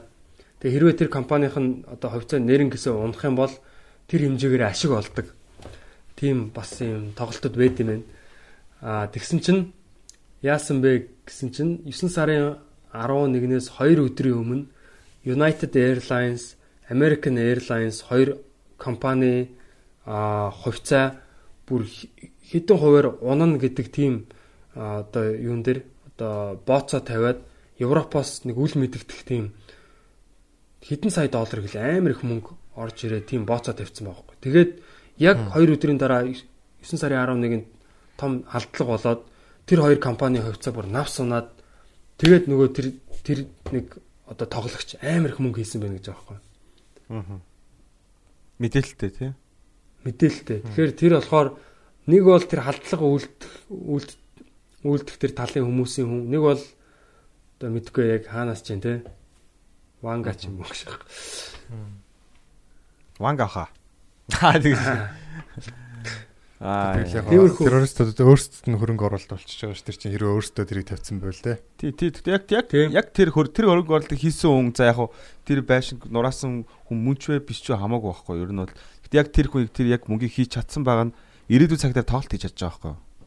Хөөсө террористууд чинь тэгээд яг иймэрхүү схемтэйгээр гэтээ арай өөр зүйлээр зөв зүйлээр мөнгийг бол хийх боломжтой гэдэг жишээлтэй те ер нь бол. Ирээдүйн цаг дээр мөнгийг төлөвлөж гин тэрийг яг энэ яг жоохон муухай жишээл юм да. Яг яг схем нь бол яг иймэрхүү байдлаар бол ажиллаж болох байхгүй тий хөрөнгөний зах зээл дээр ч юм уу. Сонирхолтой л юм тий. Ер нь тэр бол Гэтэ наач бол үнэхээр аимшигтай байна. Хүзүүн дээр хутга байгаа юм шиг тийм томор тийм тийм амар тоглоомоор хүмүүс бас тоглолдог юм байна тий. Аа. Тийм зөв дэлхийг дэлхийг өөрчилсөн энэ том үйл явдал шүү дээ. Дэлхийн түүхийг тийм аимшигтай. Харин тэгээд аа Tenex-ийн талаар яриул бас зөндөл юм байна л да. Яг би одоос жоохон толгомдаад яг одоо гоё төөгөө шиг гоё ярьж чадахгүй байгаа болгоочлаарай. Тий. Гэхдээ яг гоё гоё юмнууд үзсэн. Би руу орсон нэрээ цааш цааш та дараагийн дугаар дээр ярих байлгүй. Тийм. Юу орсон гэж? Comedy Store дээр Comedy Store клуб дээр очисан. Тэгэд юу Лос Анжелес буцаж ирээд тэгээд юу яасан бэхгүй яг очисан Лас Вегасаас очисан оройно юу яагаад аа за яг comedy сонирхдаг хүмүүст бол за дэлхийн хамгийн шилдэг comedy клуб бол баг Comedy Store гэж хэлэхэд болно. Ягаад гэвэл энэ бол яг 1972 оноос хойш За тайзан дээр нь бол одоо ерөөсө домгууд гарч исэн те. Тий. Одоо хин байна? Richard Pryor а за Eddie Murphy те. За David Letterman Jim Carrey шоу хөтэлдэг те Jim Carrey за Louis CK а тэгэл одоо хин Martin Lawrence ингээл ерөөсө Америкийн одоо энэ хошин урдлагын бүхэл том одоо мангасуу те бүх том төлөөллүүд ер нь бол баг 99% нь бол гарсан гэж хэлж болно. Энэ тайзан дээр одоо тийм байт юм лээ те. Өсөж бойцсон те. Өөрсдийнхөө одоо тэр юуг анхны тэр гарааг хийжсэн. Тэгээд тэ- тэр клубт бол би одоо Лос Анжелес хотод очих болгондоо ер нь очиж тоглолт үзхийг аа одоо ер нь хичээдэг. Тэгээд тоглолт зүгээр үзээд зогсохгүй тэнд очиод тентхийн бас одоо хүмүүстэй уран бүтээлчтэй тэ менежерүүдтэй ажилтдаг тентхийн зүгээр одоо үүдэн дээр нь зогсож байгаа залуучуудтай ч юм уу тэнд хамт шоу үзэж байгаа хүмүүстэй ер нь аль болох ингээд танилцах танилцахыг одоо бас энэ бол зорил Зэрэлцдэг. зориг болгож одоо очдөг байгаа. Тэгээд аа яг оцсон оройд гисэн чинь би нөө тасалбараа аваагүй бас л одоо төлөвлөгөөгүй л очсон л та жоохон буруу. Тэгсэн чинь тэр орой хоёр шоу болж исэн. Нэг шоун дээр нь болохоор Joe Rogan гарч исэн. Joe Rogan те нөгөө шоун дээр нь болохоор хин Joey Diaz, Christy Lee аа өөрчин хин гарлаа. Dave Attell. За Dave Attell бол та нар Dave Attell-ыг мэдхүү? Би мэдгүй. Аа үзчихсэн баха. Dave Attell бол за комедиануудын дунд бол хамгийн хүндлэгдсэн комедиан. Тийм үү? Аа. Тий. Бүр одоо комедианы хувьд комедиануудын хувьд бол одоо номер 1 Аа гэж ярих. тийм тийм тийм тийм нөгөө Jeff Rosen нэр чинь нөгөө bumping Тийм. хийсэн шүү дээ. Тэгээд Eddie Bravo за тэгээд маш олон хүмүүс байсан. Тэгээд энэ шоунд хамгийн гол нь би тасалбаргүй тэгээд нөгөө comedy store дээр очисон чинь ингээ гадаа нь бүр юм очер үсцэн. Бараг ингээ comedy store-ыг ороогоод ингээ урт дараал үсцэн байгаа байхгүй. Тэгээд би үүднийхэн залуу дээр нь очиод ингээ би энэ шоуг үзгэсэн юм аа ямар нэгэн арга чарга байна уу мэн гэсэн чинь. А ийшээгээ ингээ тасалбаргүй хүмүүс бас ингээ очрлаа зогсож байгаа. Чи ийшээгээ зогс гээд тэгээд заавал яах вэ гэд бодож байгаа. Тэр нь эхний тоглолт нэсэн л та. Тэгж байгаа заавал яаж орох вэ гэж хаад за за юу ч гэсэн очрлаад үзээгээд тэгээ нэг 5 хүн зогсож байсан тэгэл хүмүүсээ нөгөө эхлээд тасалбартаа хүмүүсээ оруулаад тэгээд яг нөгөө бас тэдний жоохон суудал хадгалцсан л байдаг байсан. Хадгалцсан л байд юм шиг байлаа тэгээд тэрийг жоохон үнэтэй зардаг яг толгомцсон хүмүүст. Тэгээд юу яагаад 30 долларын тасалбарыг 50 доллараар худалдаж аваад Аа. Тэгээд нэг хоёр хоёр Америк ахтай хамт нэг ширхэн дээр суугаад үзсэн. Тэгээд тоглолтоо үзээд Joey Diaz тэ дотор нь юу үзээ Sam Tripoli гэдэг одоо бас одоо миний дуртай комедиануудын а, Tinfoil Hat подкастын хөтлөгч. Тэгээд мань хүн хөтлөжсэн. Тэгээд юу тоглолтоо үнэхээр гоё тоглолт болсон л да. Тэгээд үзээд үзэж дуусчаад а нэг comedy story зааланд нөгөө тэр нөгөө юу коридорт нь гараад харсан чинь Jeff Ross а өөр чи юм бэлээ Anthony Jeselnik тэгээд комедиан зүр зогсож байгаа байхгүй. Тэгээ би шууд очиод Гэтэ яг шууд ингээл очил хей эдрийг очиг үлдээ. Хажууд нь жоохон зогсож байгаа хүнтэй юм ярьжсэн. Зогсож байгаа excuse me Завсраар нь. тантай ингээд тантай ингээд зураг авахулж болох би танд хайртай эдрийг те I love you. Тийм тэгээд Jeff Ross-тай зураг авахсан. Йоо Jeff Ross Donald Trump-ыг роуст хийсэн шүү дээ. Тийм шүү одоо бол яг энэ роустын төрөл дээр бол яг хаана нь болцсон байгаа те. Яг энэ цаг үеийн Jeff Ross-тай зураг авахсан. Anthony Jeselnik те. Яг энэ одоо dark comedy-гийн одоо хаан гэж хэлж болно бас. Anthony Jeselnik-тай зураг айгүй cool залуу байлаа. Би яг хажууд нь очиод hey man can I take a pic- picture with you гэдгсэн чинь над руу бүр харахгүй ихэндээ би hey hey- man гэдгсэн чинь яг up гэж над руу ерөөсө харахгүй заяа. Тэгээ тэгэхээр би can I take a picture with you гэсэн чинь yeah yeah sure гэсэн яг ингээд надад зураг авах. Тэгээ Тэгээд явж исэн чинь тийм өөр дэлхийн авд ингэж авах. Тэгээд тэгээд нөгөө хоёрдугаар шоуныхаа дараа аа үгүй нэгдүгээр шоуныхаа дараа нөгөө тэр нөгөө зааланд нь ороо харсан чинь Sam Tripoli гэх комедиан миний бас дуртай комедиан л да. Нөгөө тэр шоуг өөрөө зохион байгуулад хөтлөж исэн. Тэгээ тэр багийн яг зааландаа суужсэн. Тэгэхээр би очиод өөрийгөө танилцуулаад ингээд би ингээд Монголоос ирсэн юм аа ко- комеди хийдэг те. Тэгээ би ерөөсөө подкастыг чинь сонсох дуртай. Тэгээ би чанд хайртай мартай энэ гэл. I love you man. Man тэргээл нөгөө юм хэлээл. Тэгээд тэгсэн чинь мань хүн харж харжснаа. Яг яагаад тэгж хэлсэн юм мэдэхгүй заяо. Намайг харж яснаа. Чи хоёр дахь шоуг үзэх үү гэдгсэн чинь яа би чадвал үзнэ гэдгсэн аахгүй. Тэгсэн чинь за чи хоёр дахь шоун дээр байж ахын бол төгсгөлд нь би чаа тайзан дээр гаргая гэдэг аахгүй. Comedy story дээр тэгээ тэр хоёр дахь шоун дээр нь Joe Rogan гарч байгаа, Андрю Сантино гарч ирсэн, өөр чин Эди Браво, өөр чин хин юм байлаагүй лаглаг комедианууд гарч ирсэн зөө. Тэгээд а юу тэр тэр мондог хүмүүстэй нэг тайзан дээр гарна гэ би бүр ингээд зүгээр яг өөртөө итгэхгүй байхгүй. Бүр юу ярина энэ гэж бодож бодоод Тэгснэ би ч өөрөө тасалбаргүй шүү дээ. Хоёрдугаар шоу үзэх ямар ч тасалбаргүй. Тэгснэ тэр шоу бол угаасаа зарагдаад дууссан заяа. Бараг хэдэн 7 хоногийн зарагдаад дууссан. Тэгээ би ингээд comedy store-оос гараад гадаа зогсчихсан аа. Өө яах гэж гарваа гэж бодож байгаа байхгүй. Дотор нь нуугдж байгаад бараг ингээд үдчих 0 молд нуугдж байгаад ингээд үдчихдэг байж гэж бодоод. Тэгээ ингээ харсан чинь бүр очер нь бүр урт болцсон. Нөгөө тасалбаргүй хүмүүс нь бүр тавуулаа биш бүр ингээ 20 30 хүн зогсож байгаа байхгүй. Тэгээ би тэр олон хүмүүсийн яг төгсгөлд нь очиод бодож байгаа. Тэнгүүт тэгээ бүр тэнцэнэ нэг залуутай танилцаад хоёлаа яаж орох уу морох уу баахан юм яриад. Тэгээ би ингээ Монголоос ирсэн мэрсэн комедиан комедиан нөгөө юм аа яриа шүлгээ уншаад.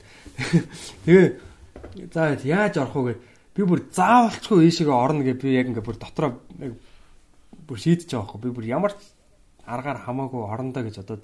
Тэгээ comedy story-ын тэр гадаа нь ажиллаж исэн тэр хүмүүстэй бүгднтэй нь би ярьсан. Яг очиод тэгээ ингээд сайн байна би Монголоос ирсэн юм а тэгээ comedian байгаа би ингээд би ганцаараа явж байгаа. Би энэ шоу руу яаж иж байгаа ормоор би зүгээр ингээд одоо би ямар ч одоо тэ ямар арга чарга байна уу? Is there any way possible тэ би энд ийшээ орох боломж байна уу гэдэргээ яриад үгүй чи наана ойчрлоо зогс мохс гэд тэгсэн чинь тэр чинь яг нэг нэг хар хартай амгаалагч залуу байсан л да аа яг үүдний. Тэгээ тэр тэр залуу бас ингээд намайг бас хөөрхөн тоогоод ээ what's up man? гэдэг ярьсан. Тэгэхээр би яг ингээд намайг санаж байгаараа би ингээд орохыг хүсэж байгаа шүү. Би бүр амар хүсэж байгаа гэдэг. Би яг үнэхээр бүр ингээд ингээд тэмүүлээ те миний нүднээс бас яг тэр юу бас харагдсан баг л та. Тийм татшаа орцсон царай. Тийм би бүр ингээд заавалчгүй орно гэж бүр ингээд бүр тэр хүнийг ховстоод баг хэлсэн гэж. Тэгээд тэгээ ээжснэ нөгөө нөгөө 20 30 хүнийхээ яг би ингээд дарааллын яг төгсгөлд нь зогсож байгаа шүү дээ. Тэр хүмүүс бүгдээрээ угаасаа орно гэж байхгүй заяа. Тэндээс нэг за 5 нь орвол их юм. Ягаад гэвэл нөгөө тасалбартай хүмүүс чинь угаасаа битүү байгаа юм чинь. Зарагтаа дууссан. Тэгээ яг ингээд за яаж орно гэж бодоол бэжсэн чинь нөгөө хар залуу чинь гарч ирснэ. Hey one one hey one one guy тэргээ наваа дуудаж байгаа байхгүй бүр 20 30 хүний яг төгсгөлтөнд зөвхөн намайг дуудаж байгаа байхгүй хамгийн ихэнд байгаа хүнийг дуудахгүй заяа аа come here гэд наваа дуудсан. Би ингээ яваад yes гэж гүгэд атсан чаа чам 40 доллар байна уу гэдэг байхгүй тэгсэн чи яг тэр үүдэнд байжсэн нэг хоёр тас тасбар авсан хүнийх нь нэг нь одоо яг 40 доллар дутсан ч юм уу яасан. Тэгээд 40 доллар байна гэсэн чи яг надад миний төрчөнд яг 40 доллар байсан заяа яг тэр хүн шууд май өгөөл бид гурав хамтдаа орж байгаа байхгүй. Би хоёрдугаар шоурлон дахиад орчихж байгаа байхгүй. Миний хойно байсан хүмүүс бүгд ороогүй заяа. Яг тэр 20 30 хүмүүс. Урд уу. Надаас өмнө тий ойчрлж исэн хүмүүс бүгд орж чадаагүй. Би тэгээ шууд ороод Яа бүр бүр ингэ бүр хөөрөөд бүр хүүхчиг би бүр инээгээд байгаа байхгүй яг. Тэгээ нөгөө хоёр нөгөө хүнтэйгээ бүр ингэ хамт зураг муураг авахуулаад ингээд дорсомж олгоо үлдээ би ингээд энэ шоуг үзэх чинь гээд. Тэгээ ороод бүр заалны бүр нэг юм сонир мухарт суулгасан л та бид нэрийг. Тэгээд нөгөө шоу маань эхлээл аа юу гарч ирээл хоёрдугаар шоуны яг юу ихэнд ихэнд нь Эди Браво гарч ирээл дараа нь Рог нь гарч ирээ. Жо Рогныг гарч ирэхэд нь би ингээ жоохон нууцаар бичлэг хийгээд яг бүр удаан бичлэлтэй яг дөнгөж гарч ирж байхад нэг яг сторины нэг 15 секундын бичлэг өдр хийгээл те. За энэ энийг Instagram дээр 50 да гэдэргээл Тэгэл тэр чинь бол амар штэ. Жо Рогн ч одоо дэлхийн бас номер 1 комедиануудын нэг. Тэгэд Тэгэл тэр шоугаа үзэл би дотроо 3 жок бэлтцээс байхгүй. Англиар бичээд. Аа. Тэр жокийг ярьжгүй. За, за. Ингэж байхгүй. Аа. Ооса би Монгол гэдгээрээ шууд тоглоно гэж бодсон байсан. Тэгээд аа Mongolia is the only country in Asia that hasn't had any coronavirus cases. And mm. Mongolia is also the only country in Asia that has no coronavirus testers. Тэгээ нэг амар инээдгүй байлаа л тааш. За тэгээ гол нь тайзан дээр гараад нэг нэг жок хэлэхгүй бол болохгүй шүү дээ. Тэгээд яг нэг ийм жок хэлчихсэн байсан. Нөгөөх нь юу байлаа? За тэр ч яг. Гэтэ юу ч гэсэн нэг ийм коронавирус вирусын талаар нэг ингээд нэг гурван жок бэлдээд тэгэл шоугаа үзээл ингээд бичлэг мислэг хальт хальт ингээд хийгээл те амар амар гой гой хүмүүс Дэв Витал гарч ирж байгаа Йоо, Дэв Аттал гарч ирээд ерөөсө зарлагдаагүй гарч ирээ ярьчих жоохгүй. Тэгэл Дэв Аттал бүр амар үнэхээр яг бүр зүгээр л нинжа аахгүй зүгээр пам пам пам зүгээр л жоок бол үнэхээр аимшигтэй. Тэгээд тэгээд би нөгөө нэг хөөрж жагаад босож явж жагаад заалных нь яг тэр нэг юм гол хэсэгт нь очиод ингээд бичлэг хийгээд хальт ингээд бичлэг хийгээд зогсчихсан байхгүй. Уул нь би бол болохгүй л дээ угаасаа болохгүй. Тэр юунд нь шавааных нь өмнө сануулсан. Тэгсэн чинь хамгаалагч нь хурж ирээд Хөөе наад юу чи бичлэг хийж болохгүй гэмтэй миний уцыг янгуудаа чи наад бичлэгээ яг одоо устгах гэд. Тэгээ би ингээд үгүй би уушлаар хүмүүс худаа мэдэн мэдэн байхгүй. Тэгсэн чи чи би чам бичлэг хийж явах чи харсан яг наадха яг одоо миний нүдэн дээр устгах гэд. Тэгээ би ингээд заа заа гэд яг галерей руугаа ороод яг тэр бичлэгээ устгачаад ингээд яг хаагчсан чи миний галерей дотор байсан босод бүх бичлэгнүүдийг мань хуу харчиж байгаа байхгүй. Өө чи бүр зөндөө бичлэг хийсэн. Наад бол бүгднийг нь устгах. Аль заалнаас гараад иргээ наа заалнаас гаргаад гаргаснаа ингээд бичлэг мэслэг ингээд бүх юмнуудыг жоврөөг тэр тайзан дээр байсан юм уу тэр бүгдийг нь устгуулж байгаа байхгүй бүр зураг мураг авцсан байсан тэр тайзны зураг мураг бүгдийг нь устгуулад тэгээ миний нөгөө нэг юм Sam Tripoli-тэй зураг авах болсон Jeff Ross эдэртэй байсан зургуудыг бүр устгуулах гэж заяа. Аа. Гэхдээ би юу гэсэн үг юм бэ? Би эн чинь тайзны юу биш юм штэ гэж. Тэгвэл менежерээс асуу гэсэн. Менежерыгаа ингэж юм холбоогоор ингэж дуудаж муудснаа. Менежер нэг ихч гарч ирж байгаа байхгүй? Тэгээ яасан юм аасан ингэ тэгсэн чинь энэ хүн бичлэг ингээ хийгээ тайсны ингээ түүний юу бичлэг хийсэн байх гэж. Оо манай клубын одоо энэ дүрм дотоод журамд бол ийм 20-той байдаг. Чамаг бол бүр насан туршид нь комеди клубээс бүр хөөх тийм нөхцөл нөхцөлтэй өдөргээд. Аа. Чамаг одоо ингээд шууд гаргана маргана өдөргээ. Бүр би бүр яг шоконд орж байгаа хгүй. Юу вэ? Би бүр ингээд яг шууд тэр мөчт бол яг яг бүр ингээд амт болсон л та. Яг намайг уучлаарай уучлаарай гойд арга уйлахаа шахсан л та. Нэг өөрөө юу юу үтсий би. Тэр бүр ингээд уучлаарай би бүр ингээд би би дахиж хизээч ингэхгүй мэнхэхгүй те. Би уул нэг бас Монголоос ирсэн комедиан байгаа эдрэг нөгөөдгөө дахиад. Чи тэгвэл комедиан юм бол чи тэр тусмаа мэдэх хэрэгтэй шүү дээ. Чи хүмүүсийн уран бүтээлийг ингээ хүндлэх хэрэгтэй юм шүү дээ те Чи дахид ийм бичлэг хийж болохгүй. Одоо чамаа ингээ гаргана маргана гэ бүр намайг бүр яг гарах гад Тэгээ би бүр ингээ бүр ингээ намайг өстө уушлаар би ч дахиж юм ихгүй би comedy store дүнхээр хайртай тэгээ би ингээд энэ ирэх болгонтой ирдэг. Би ингээ цаг яачгүй алдаа гаргачихжээ намайг ингээ уушлаарэ гэд. Тэгсэн чинь би ингээд энэ шоуг үзмээр байна те. Ингээд яг ингээ дуусгачмаар байна гэсэн чинь. За за чи алдаагаа ухамсарлсан чинь сайн байна. Чи дахиж одоо ийм хийж болохгүй шүү. Нөгөө хамгаалагч залуудаа. Энэ залууг байнгын хянаад байж байгаарэ гэснэ. За за буцаад ор гэ. Тэгээ би буцаа орж байгаа хөө. Би ч нөгөө тайзан дээр гарах хэрэгтэй хүн дээ төгсгөлтөнд. Тэ. Тэгээ буцаад ороод тэгээ суугаад тэгээ шоконд орж байгаа хөө. Нөгөө нэг гой бичлгүүдээ устгуулсан, баахан юмнуудаа устгуулсан ингээ ямар амар хэцүү хөөгдгөө шахах. Яг за за. Тэгээ тайзан дээр гарна марна гэдээ бас нэг жоохон нэг найдлагатай. Тэгээ байжсэн чинь ингээл нөгөө комедианууд чинь гараад нэг нэгээрээ гарсаар хагаад бүр сүүл рүүгээ 12 цаг өнгөрөөл хүмүүс үзэгчэд ингээ заалнаас жоохон жоохон гарч эхлэв те. Тэгснэ ингээ бүр нэг цагийн үед яг нэг залуу ярьжсэн аа. За ингээд манай шоу маань ийхүү өндөрлж байна гэж шатах байхгүй. За. Тэгээ би ч нөгөө гарна гэж бодсон байсан. Тэгсэн чинь ингээ шоу дуусчих жобайгаа байхгүй. Өө ямар юу вэ гэж бодоод тэгээ дуусчаа за за юу ч гэсэн гэтээ хөөгдөөгүй энэ төргээд бодсон байж чад. За за тэгээ гарыг даа гэл comedy store-аас яг ингээл гараад зогсон. Нөгөө Sam Triple чинь гадаа зогсож идэг байхгүй. Тэгэхээр н очиод өө яасан бэ? Би гаргана гэсэн яасан бэ маасан бэ гэсэн чи. Оо I'm sorry би өстө мар өстө би ямар тэнэг юм бэ? Би мартчихад идэр гэж үгээл. Би яг чамайг бүр яг гаргана гэж бодож ирсэн юм. I'm sorry brother mother. Тэгээ наваа амар тэрж мөрөөд амар хөөрхөн. Арууд ночлох юм болоо. Мундаг комедиан шүү дээ. Тэгээд өстө I'm sorry найзууд нь дандаа юм од те ер нь бол лаглаг комеди нөхгүй. Тэгснээр бүр наваа бүр ингэж I'm sorry man. Чи дараагийн удаа хизээ ирэх чи дараагийн удаа ирэх чинь би чамаа гаргана маргана гэдэг. Байна энэ бол залж гисэн. Тэгээд Гэтэ яг айгу гайгу харьцаатай болсон. Тэгээд ер нь бол яг нэг орой comedy store дотор бол цахилгагүй л чадсан.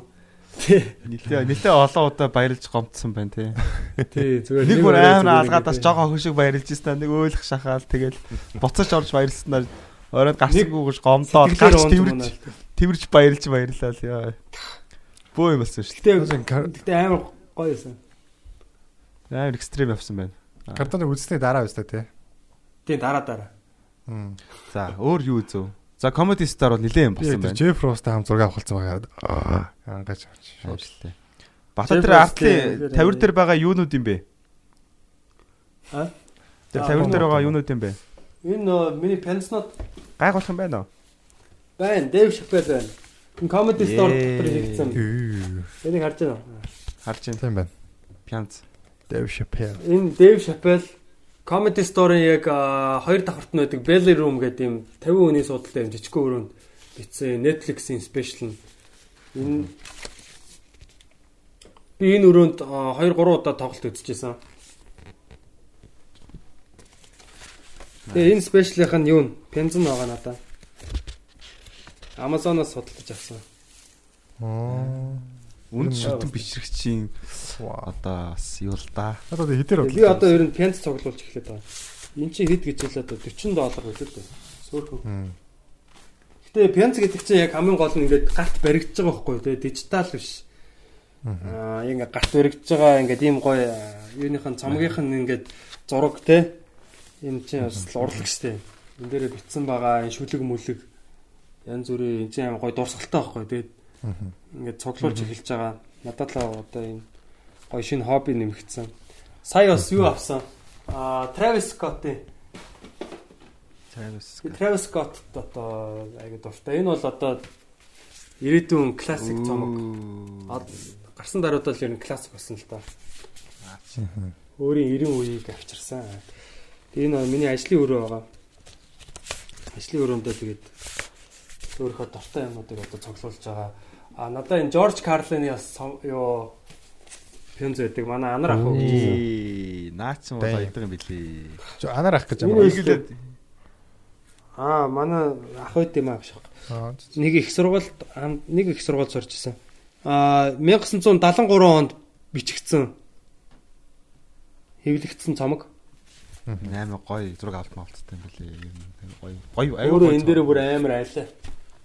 Өөрөө амар сайн ажилласан билий те. Ер нь 73 ондны цомог гэдээ бодохоор амар гоостой. Тийм. Юу 37 жилийн өмнө юм уу те? Тийм. Дууны бичлэлт нь хүртэл амар гоё юм билий штэ. Энэ хэлж дээр гоё. юм аа. Чи амьд бичлэлтэй түүх. бичсэн байлээ. Одоо энэ энэ- Carlin чинь комедигийн одоо Америкийн комедигийн үг эцэг үг эцгүүдийн нэг гэж явдаг байгаа. Тийм. Нөгөө хараал хилээд яадаг асуулт орсон нөгөө юм. телевизээр Телевизээр хэлж 7 болохгүй. хэлж болохгүй 7 хараал гэдэг юуг хэлээд тэгээд шүүхэд дуудагчсан. Тэгээ ер нь бол энэ комеди урлагийг одоо яг ингээд за гол нь хараал хэлэхтэй ч биш.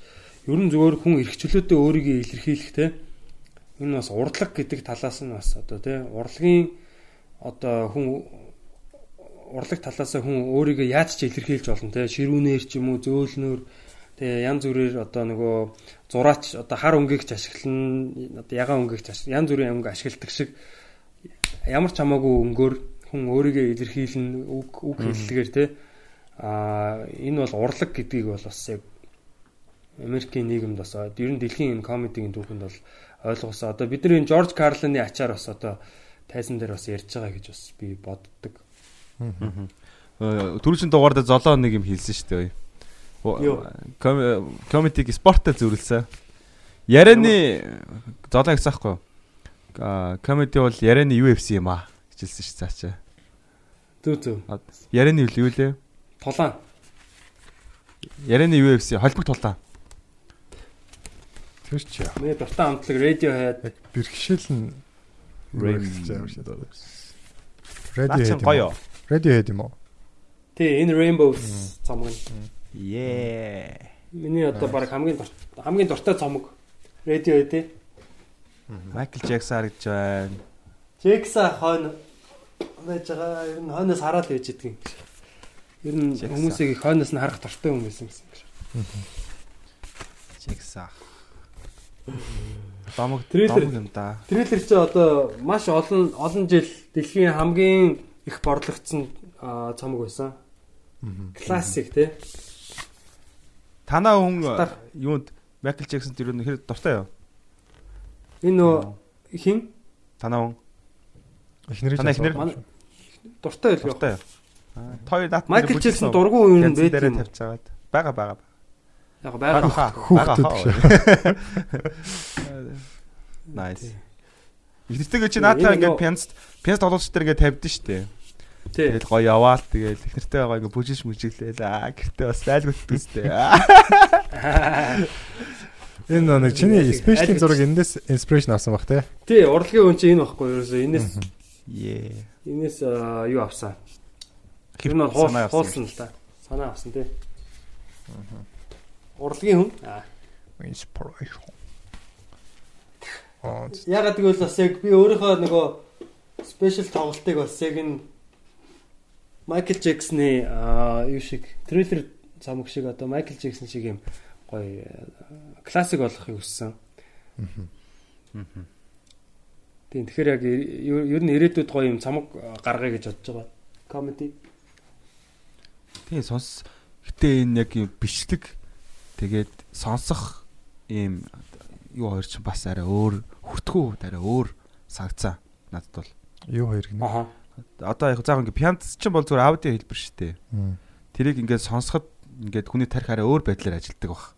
А бичлэг үзэхээр бас арай өөр байдлаар хүний тарих ажилтдаг баг. Хүлээж авах юм нь Тийм шүү дээ. арай өөр өөр хэлбэрээр хүлээж авдаг байх гэж би ойлгодог байхгүй. Биш нь рекордууд их сонсдог болохоор яг нөгөө тэр нэг э, хоолны өнгө ч юм уу тэр жокны нэг арай өөр жимхлэн өрнүүд нь ажиллаад идэг. Бичлэг үзэхээр шал өөр юм ажиллаад идэг байхгүй. Аль нэг тус тус нь үзэхээр өөр өөр өөр өөр юмнуудыг ингээд хайчдаг байхгүй. Бичлэг үзэхээр бид аудион дээр гардаг нарийн юмудаа хайчдаг. Анзаархан үрдэг. А, Эсэргээрээ болохоор эсэргээрээ. Яг дөрөстөө бол мэдээж юу л да. Нүрийн өөрөлд нэмэгдэн л дээ. Тий. Тийм надад л нэг ном ном унших кино үзэх хоёр шиг л санагдаад байна шүү дээ. Тий. Гэхдээ Тий ялгаатай. ялгаатай. Ялгаатай. Сонсох. Бичигдсэн ялгаатай. Тийм тий пянц пянц Яагаад угаасаа тэр яриад байгаа гоё штэ тий классик ер нь гоё комедиг ер нь би ер нь ингэж одоо Монголд бид нар энэ яг тий а stand up comedy буюу одоо энэ ганцаарчилсан ошин урлагийг одоо ингээд хөгжүүлэх гээд яваад нь штэ тий хөгжүүлээд Тий. Тэгэхээр бид нар энд маш амар хариуцлага хүлээж байгаа байхгүй юу? Аа яагаад тэгэхээр эн чинь бүхэл бүтэн том одоо урлагийн төрөл байна те. Тэгэхээр энийг бид нэр төлөөлж байгаа бол нэр төртөөгөр төлөөлөх ёстой. Энэ ко- комеди гэдэг нэрийг те аа комедиан гэдэг нэрийг бид нэр одоо өөртөө зүүх тэр эрхийг олж авах ёстой.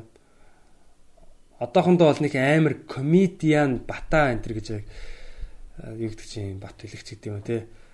Одоо өөрсдөө шууд одоо болоогүй гэж бас комедиан гэж нөх амар бас яах болоогүй л гэж бодож байгаа юм. Жохон даруулгатай байх хэвээр те. Одоо манайх бол яг юу шиг санагдах вэ? Одоо comedy store-д очиод comedy үзэх бол яг Америкт очиод NBA-ийн тоглолт үзэж байгаа шиг адилхан те. Аа манай Монголынх болохоор вэ бас өөрхөн л дөө дайггүй манайх бол бас авьяастай те мундаг. Тэгтэл NBA бол NBA байж шүү дээ. Тий. Шал 30 өөр төвшөнд 30 жилийн турш комеди ярьсан хүн 31 дэх жилдээ тайзан дээр гараад ярьчих. Бид ч одоо хэдэн жил л байгаа л. Хамгийн ихтэй нэг 5 6 за 6 жил те. Тэгээд дундаж хугацаагаа бодох юм бол ингээ тайзан дээр эзэмшиж байгаа хугацаануудаа бодох юм бол хэдэн жил чинь. Тэгэхээр бол э, туршлага бол мархаа аргагүй л те. Яалтчгүй. Тийм. Тэгээд одоо нөгөө сая сүулт нөгөө төгөөгийн нөгөө цирк хийсэн спешиалыг нь хүмүүс жоохон шүүмжилсэн байхыг би харсан л та Facebook дээр. Тийм. Тэгэхээр яг комеди комеди бол ингээ нөгөө тэнэг хүмүүс тэнэгүүдтэйгээ инээлэгдэг энэ төр гэл те. Тийм. Хүмүүс одоо яг за би төгөөгийн спешиалыг нь яг үзээгүй л дээ. Яг яг тэр агуулгын үед яг хэр чанартай болсон юм бол яг хэлж мэдэхгүй байна. Гэхдээ аа яг комедиг бид нар яг хийж байгаа бол маш сайн хичээх хэрэгтэй л юм шиг санагдав. Миний би бол одоо өөрийнхөө бичлэг гаргаж ирсэн хийж ирсэн юмнуудыг бол бас голддог шүү дээ. За багшаа. Аа. Яалтчгүй нэрээ бас те. Заах явцтай болох байхаа урт хугацаанд хараад Тэг явцтай бол болно болно. чиглээд явж захт бол ерөөхдөө болох. Манай монголчууд бол харин ч хурдтай хөгжиж байгаа. Тэгээд Э, яг зүгээр энэгээр юу хэлэх гээд байна вэ гэхээр үзэгчдтэй зүгээр бас хүлээч хүлээцтэй байгаасай тий. Аа тэгээд яг хоо комедиг хараад ингээ шүүмжил яг хоо шүүмжилж байгаа хүмүүс ч байгаа л да. Яг нэг илт ингээ үзий ядж байгаа хүмүүс байгаа бол бас зүгээр л бити тэгж цаг үрээчээ. Тэгээ өөрийнхөө цагийг өрөхгүйгээр тий өөрийнхөө дуртай ямиг үзээчээ. Тэгэхгүй ингээл хүмүүсийг яагаал аа ингээл шүүгээ ядуулаад бас бид нар чинь бас энэ ч бас нэг юм хөгжүүлэх гээ тий нэг юм цэцэг ургуулах гад ингээд бас хичээж байгаа. Тэгээд хичээж байгаа юмн дээр аваачаа тий дээрэс нь гიშглээд бас нэг тийм хит туйлширдаг юм байгаад тах шиг байна л да монголчууд нэг нэг бол хит шүтээд нэг бол хит бүр ингээд үзий ядаад ч юм уу те юм руу их тийм шуурдаг тийм хүмүүс юм шиг санагдсан. Тий. Би уул амар хошин шогийн мэдрэмжтэй хүн юм. Гэхдээ энийхгүй ч шиг юу гэсэн ч үгүй. Тийм комеди байвал уншижсэн дараа. Тийм тийм уншижсэн. Хошин мэдрэмжинд харахгүй л байгаад л л та. Тийм өөр өөр мэдрэмжтэй байгаад баг тийм. Тийм. Гэтэ угаасаа одоо манайхан нийтээр комеди үзэх соёл нь бас дагаад цог хөгжөө явж байгаа хаа. Одоо ингээд бид нар ингээд зарим жокийг бодохоор ингээд одоохондоо бид нар юу гэх юм бид нар одоо юу гэх юм монголчууд ч юм уу энийх болоогүй гэдгийг ойлгоод байна шүү дээ. Тэгдгүүж бата. Энэ цаг нь арай болоогүй байна. Хитэн жилийн дараа гэх юм бол хүмүүс инээнэ монголчууд ч юм уу. Яг нэг цаг үеэсээ төрүүлсэн жокнууд байдаг шүү дээ. Тийм. Ер нь яг нийтээрээ жоохон яагаад тах шиг байна. Одоо ингээд хүн яг ингээд өөрөөхөө чөлөөтэй шүү дээ, тий. Тий. Яг чөлөөтэй байхаас бол монголчууд айдаг юм шүү. Яг хит чөлөөтэй хүнийг хараад бол одоо барыг айдаг, үзий яддаг ч юм уу тий. Тэр үзий ядалт мэдээж нэг айдсаас ч юм уу гарч байгаа ч юм уу тий. Айгүйх шүүлт хийдэг тий. Тийм Тэр нөгөө юу ажиглах. хуучин нийгмийн л үлдэгдэл байгаад байгаа юм л да. Айгүй хүчтэй жокнууд харагдж байгаа гэвчээ тэрийг монголчуудад одоо юу гэдэг ярих одоохондоо болоогүй ч юм уу тий.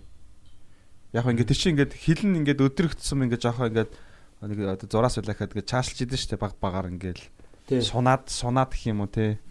Тэгтээ угаасаа болоогүй гэж харагдж идэв штэ. Тэгэхээр бид нар өөртөө өөртөө комеди үзэхэд бүрэн бас боловсроогүй юм шиг нэг талаасаа. Одоо ингээд гадны комеди юм хүлээж авч үзэхэд та тий. Яванда тий. Тэр тал дээр бол одоо яг хүмүүс ойлгох болоог гэхээс илүү бид нар яг тэр нөө ойлгох одоо хэмжээ нь ямар гэж юм байгаад байгаа. Тэр төвшөнд нь яг ойлгуулчих юм бол чи одоо нэг хиний жокийг хэлдэ. Нэг амар жок яриад хаяа хаяа нэг авсны таг толгоогоороо мөргөх зөргөх ч гэдэг юм уу. Тийм тэр чинь бол амар л жок шүү. Тэрийг бол монголчууд ойлгохгүй ш ойлгох шүү дээ. Үгүй тэр чинь бас тэр чинь үнэхээр одоохондоо ийм байгаа байхгүй юу? За тэр жок нь болохоор хүмүүс инех нөө. Аа Гилберт чинь хин гэдэг үлээ бүтнэр нь. Гилберт Гилберт Годфрид үү? Гилберт Годфридийн одоо жок гэхгүй нөгөө. Эмигийнхаа пүси гэдэх юу нь хэцүү байдаг вэ? Тэгснэ авсан авсныхын тагийг мөргөх энэ төр гэдэг байхгүй. Тэр жокийг бол монголчууд ойлгохгүй биш. Тэгэхээр тайзан дээр ярих юм бол тэрийг яг хуу пүү паг гэх нь бол ойлгомжтой. Энэ болохоор нөгөө нэг уламжлалт нэг юм байгаад байгаа байхгүй. Тэр чинь тэрийг ойлгохгүй гэсэн үг биш шүү дээ. Үгүй яхаа одоо юу ч тайлбарламаар юм дээ. Яг зүгээр хүлээж авах те одоо нийгмийн хим хэмжээ нарай өөр байгаа байхгүй. Бид нэр Америкч тийм ингээд тийм задгаа. Гэтэ ингээд сунж байгаа шүү дээ ер нь бол. Тэгээ нэг дээр нэг хоёртой нэг жок үтсэн юм аа. Тэгсэн тэр бас аим боцоох би. Тэр нөгөө нэг юу гарадлаа. Хин байлаа. Аа нөгөө нэг нэг идэх юм байгаа байхгүй. Би тэнд амар дуртай идэнгуут ингээд бүр ингээд ямар гоё юм бэ гэж боддог. Синамон синамон. Сидэр чек хийгэр та. Оо тэр чи би орчуулж ярьж чадахгүй шүү дээ. За нэг юм идэн гот амар гоё яага амтай юм бэ идэх хондоо бод. Хэрвээ тэрийг хуулиар хорчих юм бол би дахиж идэх юм бол шоронд тийнх юм би тэрийг идэхгүй. Гэж байгаа байхгүй юу? Тэгтээ энэ хүүхд хүчрэлдэг хүмүүсийг би гайхаад байдгийг. Тэгэхээр гоё байх юм лээ гэж. Тийм тийм тийм. Одоо хуулиар хорчоод байхад тэ болохгүй. Миний одоо тэр дуртай гэж иддэг юмыг хорчих юм бол би болчихно. А тэгсэр нэ хүүхд хүчрэлийг хорчоод байхад хүмүүс болохгүй байна гэдэг тэ. Тэр бол ер нь л одоо тийм л гоё юм байдсан бах та гэдэг. Тий. Тэр чинь гэхдээ өөрөө яг Льюис гэдэг ирдэ шүү дээ. Энийг яаж ярина гэж бодож ирсэн давчлаа хүү гэдэг. Америкчуудын хувьд ч гэсэн тийм хүлээж авах хэцүү байна л. Тийм тэгэхээр одоо яг наа чин жишээ нэг байхгүй тий. Одоо яг Америкчуудын хувьд тэрийг тийм хүлээж авахд хэцүү байсан ч гэсэн одоо тэр хүн скил нь тийм чадвар нь тийм сайн байсан учраас тэрийг хөргөж чадсан байхгүй. Аа. За за за за за. Тийм тэгээд яг би сүлдээ бороо. монголчууд яг хэдэн жилийн дараа яг ухаантай болно болно гэсэн чинь одоо яг ойлгох хүмүүс ч байж байгаа. Яг энэ чинь Ойлгох хүмүүс ч байж байгаа. одоо эхэндээ гэх юм бол одоо ингээд батагаа ингээд ярьж эхэлсэн юмнуудыг эхний 2 3 жокн төр хүмүүс одоо энийгээгүй Мм, жишээ байгаа байхгүй. хүлээж авах гэдэг. явцдаа ингууд одоо ингээд яадаг юмнуудыг ойлгоод ч юм уу ерөөхдөө юу яриад байгааг нь ойлгоод ч юм уу хүрээлэн нүүсээ тэр нь ингээд томроод ч юм уу ингээд сог сог ингээд сонирхол сонирхолтой хүмүүсээр ингээд шүү дээ. Тэгээд үзэж байгаа юмс нь. Тэнгууд одоо ингээд бас ингээд юу ярих нь яах нь ийх нь гэдэг нь бүр ингээд цаашаа ингээд тэлэл яваад байгаа юм шиг санагдал юм л та. Тэгэхээр энэ хөгжөөд яваад байгаа гэж салбар нь тэр чигтээ ингээд яваад байгаа гэж би ойлгоод байгаа байхгүй. нэг юм хим химжээ тийм ээ. Тэлж гин гэсэн үг.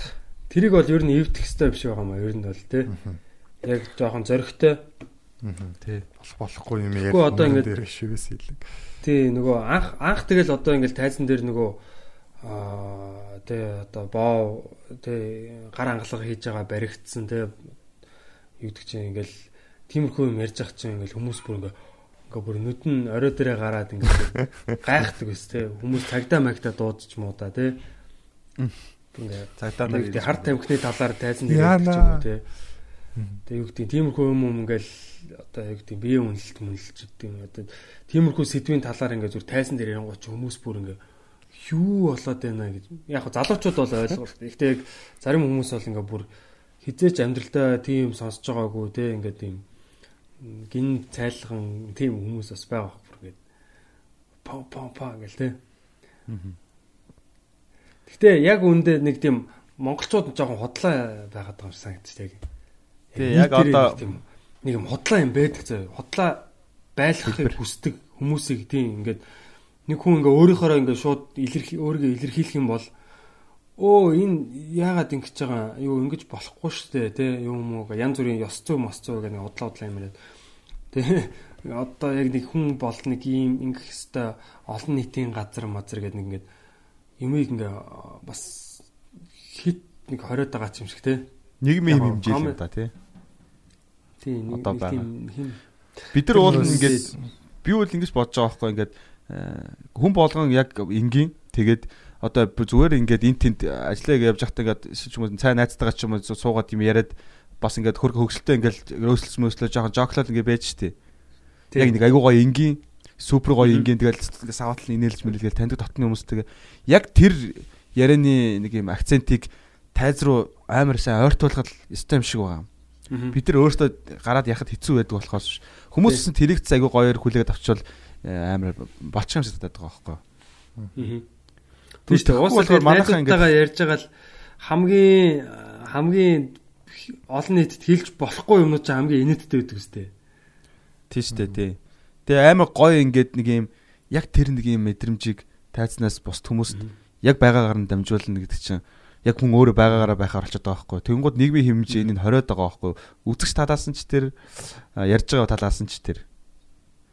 Тэгэхээр хяналтантай байлгаад байгаа гэх юм уу? Энэ сайн нэг Түүнээс биш өдөр тутмын бидний би найзтайгаа ярьдаг харилцаа энэ тайзан дээр явагдана. А энэ нийгмээр амар том одоо юу гэдэг зохицуулагдаад ч юм уу хоригдоод буруу юм ярьлаа ч гэдэм үү те хит хүнд юм ярьлаа. Тэг яг тэр цаанаа яг ин- ингээл зүгээр хоёр хүний харилцаа л байгаад байгаа байхгүй. Уулна. Ойлгоход юм ингийн л одоо. Тэгэхээр наан нэг амар нэг асуудал байгаад л дандаа. Тэрийг ингээл жоо сунгаал. Тэр жоо сундаг материал биш байгаа юм шиг. социализмын үед чинь ингээд бүх хүмүүс яг ингээд адилхан шахуул одоо байсан шүү дээ. Одоо ийм хүмүүс ийм амаа хийн. Тэгээ хувцсны заагвар те.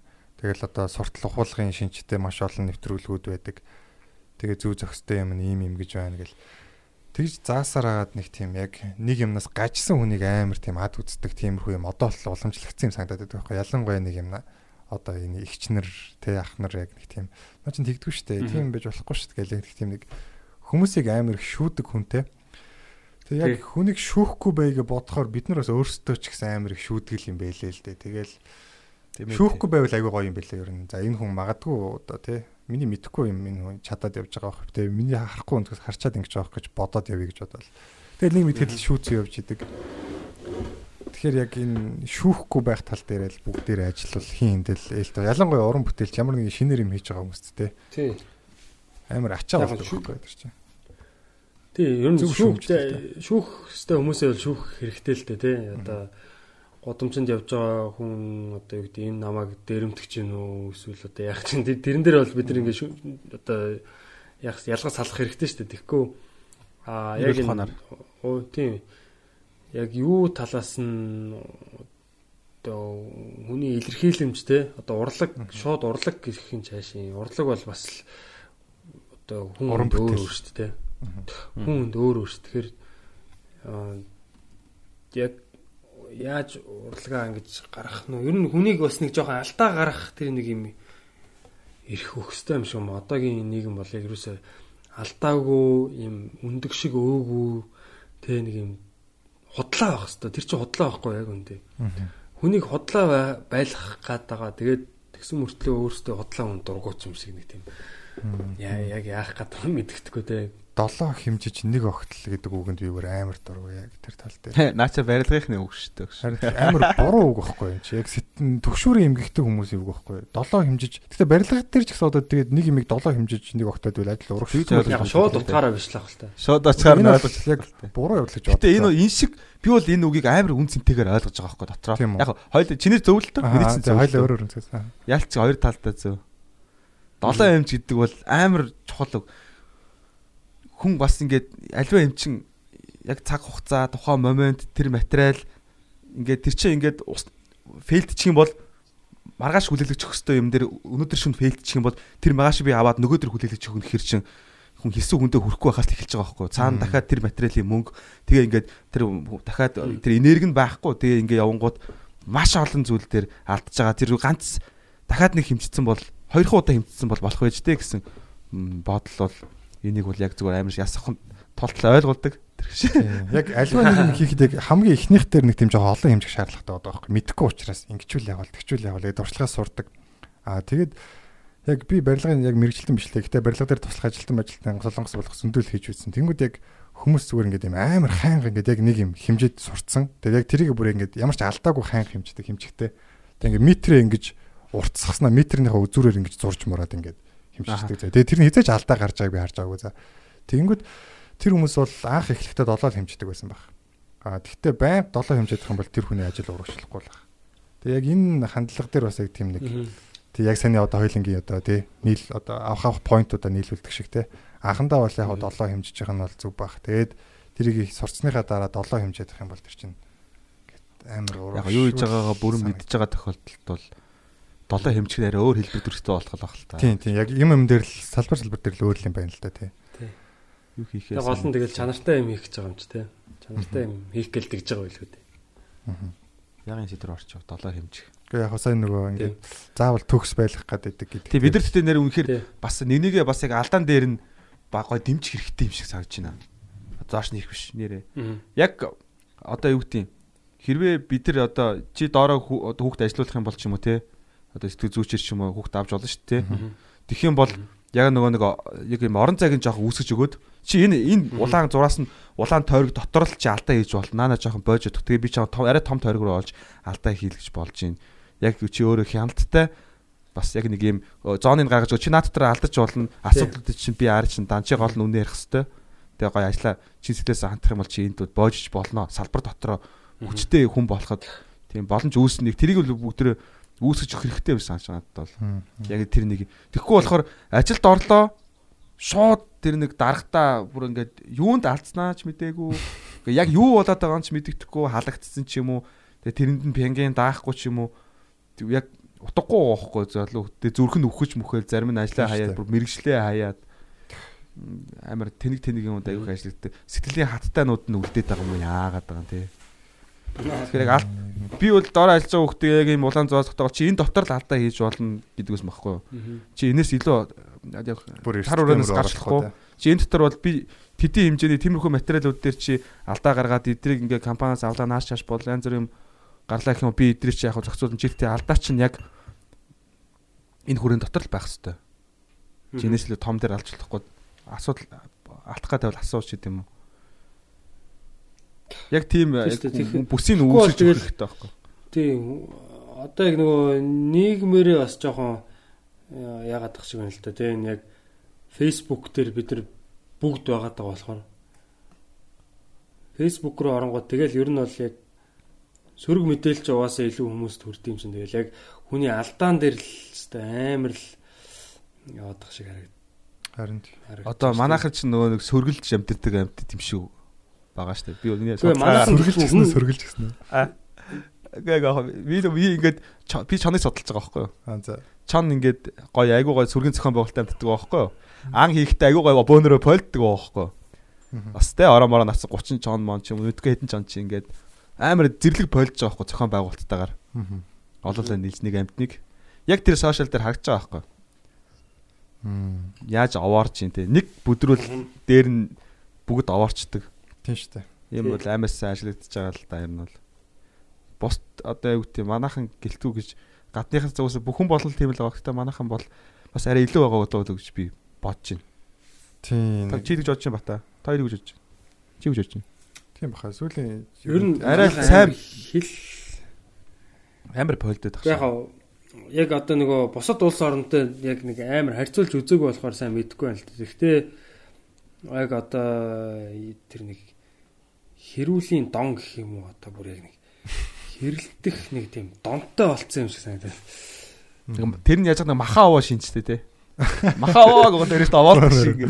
Е е хамгийн доор байгаа үхэж сүүл рүүгээ нөгөө яг тэр ерөөсөө Юун дээр асуудлыг ерөөсөө шийдэхгүй байгаа байхгүй. Асуудлыг ерөөсөө шийдэхгүй тийм үр бүтээлтэй юу хилцүүлэх ч юм уу тийм үр бүтээлтэй яриа болохгүй зүгээр л зүгээр л хэрэлдэх гэж хэрэлдээд байгаа юм шиг. Уул нь манайхан ингээд зүв байх гад Twitter рүү оронгот бүр ингээд бүр fucked up болцсон заяа бүрээ. Яг юу болцсон бэ гэж. Twitter руу. бүр зүгээр л зүгээр л яг ингээ үзэн ядалтууд ингээд явж байгаа байхгүй зүгээр яг баг тэнчэнс ингээ бүр хордоод тий. Гэтэ яг фан байдлаар ингээ ашигладаг хүмүүс байгаа л ахaltaа. Тэгтээ ингээл ер нь бол бас эвгүй эвгүй хүмүүс бас байдаг юм лээ. Хитрхээ туйлшаад байгаа юм шиг нэг үзэн ядаад. олон аккаунт нээдэг. Тэгээд нэгээрээ хүнийг дарамжлаад нөгөө төлөөрөө лайк таардаг хүмүүс байдаг гэж байгаа. Аа бүр тийм үү. Гэхдээ одоо бид бид гуруулаачсандээ ер нь бол гуруулаа яг нэг талд шүү дээ. Ер нь бол ингээд тэр сөрөг мэдээд юу гэдэг комент бичдэг хүмүүс хүмүүсийг бол бид нар яг мэдж байгаа. Өөрсдөө ч нэг сөрөг комент бичдэггүй. Гэхдээ яг ингээд явцын дундад ингээд бид нар ч анхны Facebook хэрэглэгчд тэгээ бүх үе шатанд байсан. Бас тэ ашиг яг бүх цаг үеийг нөр мэдж байгаа байхгүй. Тэгэхээр бид нар өөрсдөө ч бас ингээд нэлээ хэдэн жилийн өмнө ч юм уу бас сөрөг комментод бичиж явж ирсэн. Наад бол тийм юм байга л да. Тэр үеэсээ ингээд аваад үзэх юм бол юу нь хүнд бол нэг тийм сэтгэл төрд юм шиг байгаа. Тэр нь яг өөрийнх нь аа одоо юу гэдэг юм бараан гэх юм уу? Тэр бараан одоо юу гэх юм сэтгэл ундуу байгаа болохоор өөрийнх нь ажил амьдралтай 100% холбоотой шүү дээ ер нь бол. Тийм. Яг үнэ яг үнэ. Хүн яг өөртөө яаж хандж гин бусдад яг л тэгж хандж байгаа. Ер нь дотор зүгээр тэр Хүн ер нь толь уцаа барьчаад уцаа барьчаад яг толь руу харж байгаа байхгүй юу? Тэгээд ямар хандлага тийшээ уцргаа үзүүлэл юм л та. Тэгэхээр Наа чи бол бас амар санаа шүү дээ. яг л тийм байгаад байгаа. Тий. нь л тэгэл тэр муу муу. Хүн ерөөсөө л яг юм юу байгаа даа те бас яг Толь. гадуураа нэг юм бөмбөлгтэй нэг тий. Тэр тэр бөмбөлгөөрөө юмыг ингэж дамжуулж хардаг те тэр бөмбөлг нь болингартай байна уу? Гоё өнгөтэй байна уу те эсвэл одоо ингэ тунгалаагүй байна уу? Тэрнээсээ шалтгаалаад бүх юм тийг санагддаг ч юм уу те ямар өөртөө ямар ч холбоогүй юмыг өөр дөрөө тусгаж авдаг ч юм уу те тэр оосаа нэг тийм хүмүүсийн сөрөг комент ч юм уу янз бүрийн ингээд нэг юм ингээд ийм сон сон юм яг үе үе орж ирдэг л дээ ялангуяа одоо ингээд Instagram, Facebook дээр ч юм уу ингээд YouTube, YouTube дээр ингээд аа яасан ийсэн ставэ ч гэдэг юм уу те ингээд зүг зүгээр байж байгаа юм дээр өстой ингээд нэг юм сон сон юм бүр яг ингээд тэр хүний яг доторх тэр юу нь ямар хэцүү байгаа гэдг нь яг харагдаад байдаг те. Тэ. Ерөөсөл тэр комментэн дээр өөр өөрийнхөө тэр юуг Одоо ингээд. Бид нар өөрсдөө бид ингээд бид нар ингээд өөрсдийнхөө комментэнтэй шүү дээ өөрөлөө комментэнтэй шүү дээ ингээд ингээд харж яхад а, юу яаж байгаа сте илт одоо ингээд зарим ингээд би ингээд харангуут ёо ингээд нэг юм зөвлөмж гэх юм уу би нэг амар үнэн тэгээд уншихад хүртэл ингээд нэрээ би гээд дотшоо нэг гүн рүү хатгадаг нэг тийм комент байдаг штэ. Үнэн. Тэгээд тэр нь ингээд зөвлөмж хэлбэртэй айгуу тийм зөв хэлбэртэй бичсэн. Тэгсэн айгуу үнэн. Тэгээд ингээд тийм гүн рүү ингээд айгуу сэтгэлийн гүнээр хатгаж байгаа комментууд бол бас байдаг те. Ер нь бол мэрсэр. Тийм байд юу. Тийм биш ингээд зүгээр илт доромжилсан эсвэл зүгээр нэг юм шарлагсан эсвэл юм атаархсан комментууд бол зүгээр шууд хараад айгу ойлгомжтой тэр нь ингээд бидэрт нөлөөлөх нь айгу сул зүгээр ингээд ялгаж харагдж байгааных нь хуваар нь тооцож үзэх юм бол яг гой үр дүнтэй гой хүнийг зүг сэтгэлээрүү те нэг чи энийг янзлаач гэсэн нэг тийм комент бол маш бага заяа. Эсрэгээр тэр яг нөө дөрвөлж байгаа комментууд нь болохоор хитэн хувийн эзэлж байна гэдгийг харахад нийтийн тэр нэг коммент хийж байгаа соёл ерөөхдөө хагдаад байгаа байхгүй юу? Ааха мундаг хүмүүс нь болохоор юу ч бичихгүй л байгаа л та ер нь бол. Ажиглал за болж даа. Лайк дараал юм уу? Коммент бичихгүй. Аа тийм л байгаа. Юуны ажилласнаар хүмүүс ч байгаа л та. Хуваар ажиллах юм бол. Тэгээ сошиал медиа чинь тэгээд юу гэдэг байгаа шүү дээ. Зүгээр л зугаа цингэл. Зүгээр л юу те. Тэгэхээр тэр сошиал медиа дээр хүн юу юу байхаа өөрөө сонгож болно. Хим ямар ямар дүр дүр болохоо өөрөө сонгож болно те. Тэ. Тэгэл зүгээр трол гэж болно шүү дээ. Бас хүмүүсээр тоглолдог зүгээр. Аа. Тэгээ сайхан трол тол. За за энэ сэдвээс солих уу? Тэгээ. За батагаар өөр солих юм байна. Өөр сонирхол гэх юм. Өөр хаашаа хэд хоног яваад ирсэн мөлий? 10 хонсон баха. Би нэг 10 тий 10 10 хонсон. Т1 рүү тэр хонсон биш үү? Тий. Их үр 10 бүтээлтэй 10 хоног байл. Тэгээ бүр яг яг амар зөв яг энэ Т1-ийн яг 2 дахь өдөр нь 2 сарын аа юу байсан? 22 байсан. Аа. Тэгээд 2020 оны 2 сарын 22-нд заяа 5 2 нийтдээ 10 тийм өдрөөс шүү дээ. Яг 2 дахь өдөр нь. Яа. Монгол ер нь зөв байсан. 9 10 11 гэдэг тоонууд чинь бас айгүй цаанаа бас тийм утга учиртай тоонууд юм лээ ер нь бол хүчтэй тоонууд гэх юм 11 бол бүр мастер тоо гэж яригддаг. Numerology та нар бас тийм тооны бас юу сонирхдаг бол чи тэр тэнэгч рүү ямар ямар хүмүүстэй хамт очиж үзсэн бэ?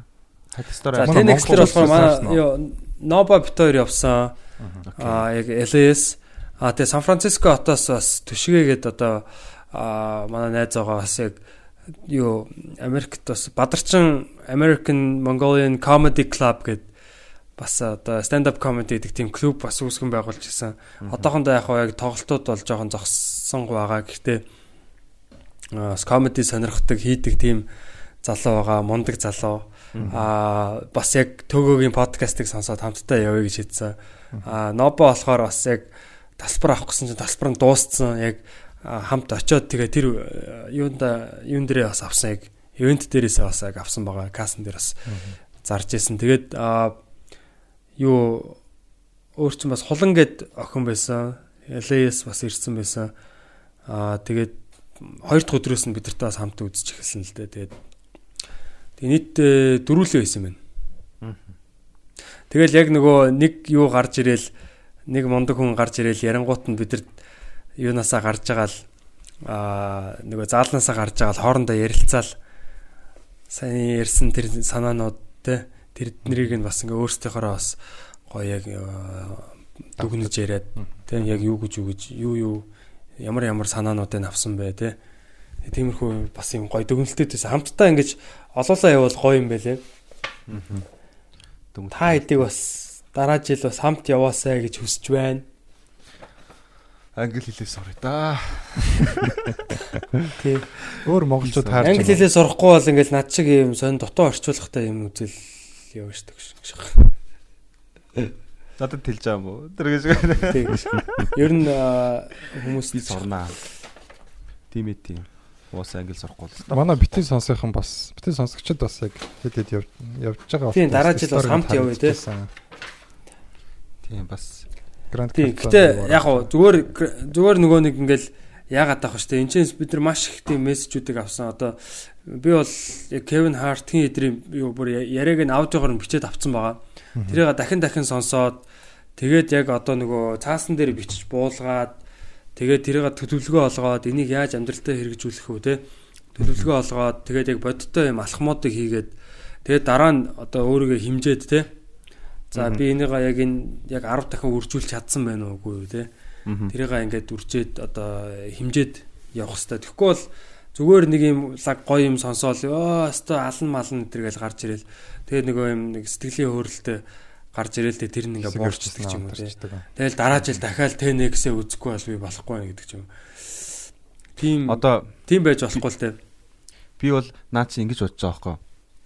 Аа TNX гээд одоо айгу олон хүмүүс тэгээд мөнгийг бол жинхэнэ яг одоо учрыг нь олцсон гэж хөлж болж байгаа байхгүй тий. Яг энэ хүмүүс бол аа, одоо энэ нэг конференс те одоо цуглаж шít нэг газар цуглаад 13 мянган хүн бид нар цуглуулчлаа. Бид нар юу ярих вэ гэдгээ бол маш сайн бодож байгаа хгүй. Тэд нар яг өөрсдийнхөө амьдралтаа ойлгосон хамгийн чухал ганц зүйлийг хүмүүст яаж өөрсдөн шиг ойлгуулах вэ гэдгийг амар сайн бодоод тайсан дээр гарч ирээд ярьж байгаа хгүй. Хүмүүс яг бүгд тэр ойлгоогүй ч гэсэнтэй тэрийг юу гэдгийг амар сайн мэдж байгаа. Гэтэ хамгийн яг бол жинхэнэ туршлагаараа хамгийн сайн энийг хүнд ойлгуулахад дөхөм ярих хүмүүс чи тэр өөртөө байгаа хгүй. Чадвар, скил, мөнгө төр бүх юмараа эдгэр чи энд бол мөнгөний араас биш яг тэр өөрсдийнхөө хөрөнгө оруулалт өөрөө өөрсөндөө бас л хөрөнгө оруулалт чи ирж байгаа байхгүй юу. Түүнээс тийм их мөнгөтэй хүмүүс чи энд бол одоо юу гэдэг мөнгө олно гэж ирэхгүй шүү дээ. Ер нь бол. Тий. Яа юу гэж ирэх нь үү? Зохион байгуулалтын яг асар их зардал амт энэ юм болтголох.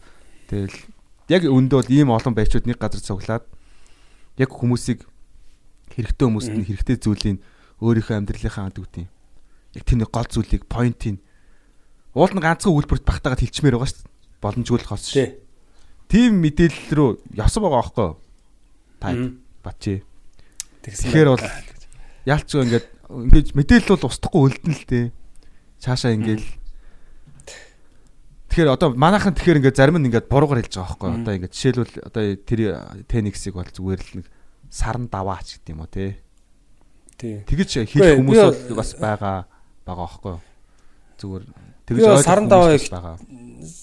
Саран даваа их чиг өм- өмнө ч хэлжсэн одоо ч одоо хэлэхэд бол яг тэр саран давааг шүмжлээд байгаа хүмүүс яг тэр ивент тэр юун дээр нь очиж үзсэн юм уу яг үнэндээ те үзээгүй ээж ингэж одоо тэрийг ингэж үзсэн юм шиг ярьж те ингэж байгаа бол бас одоо юу гэдэг та өөрөө өөрийгөө доромжилж байгаа байхгүй өөрийнхөө тэ мэдхгүй юм аа ингээ яриа те ингэж байгаа. яг яг үзээд яг дүгнэлт хийгээд бусдын толгоогоор амаар биш те өөрийнхөө толгоогоор сэтгээд яг тэнцэнээсээ хэрэгтэй зүйл байж л байгаа гэж бод- Тэ авах юм бол бодож байна те Тэг авах юм бол байгаа. Тэрийг бол хүн ямиг ингээ харахуугаар үзэн яд чинь гэдэг бол цаана өөрт нь асуудал байна.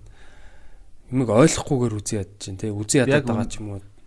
Гэтэ би яг өндөө саран даваа их чинь тэр яриад нэг сууж үзээгүй л дээ. Гэтэ тэрийг хүн болгон нэг нэг олигтойгоор ярьдгүй болохоор би тэгэл тэгээ ботсон байгаа байхгүй? Одоо хүртэл. Яа зургатаар гарч? Харин тийм.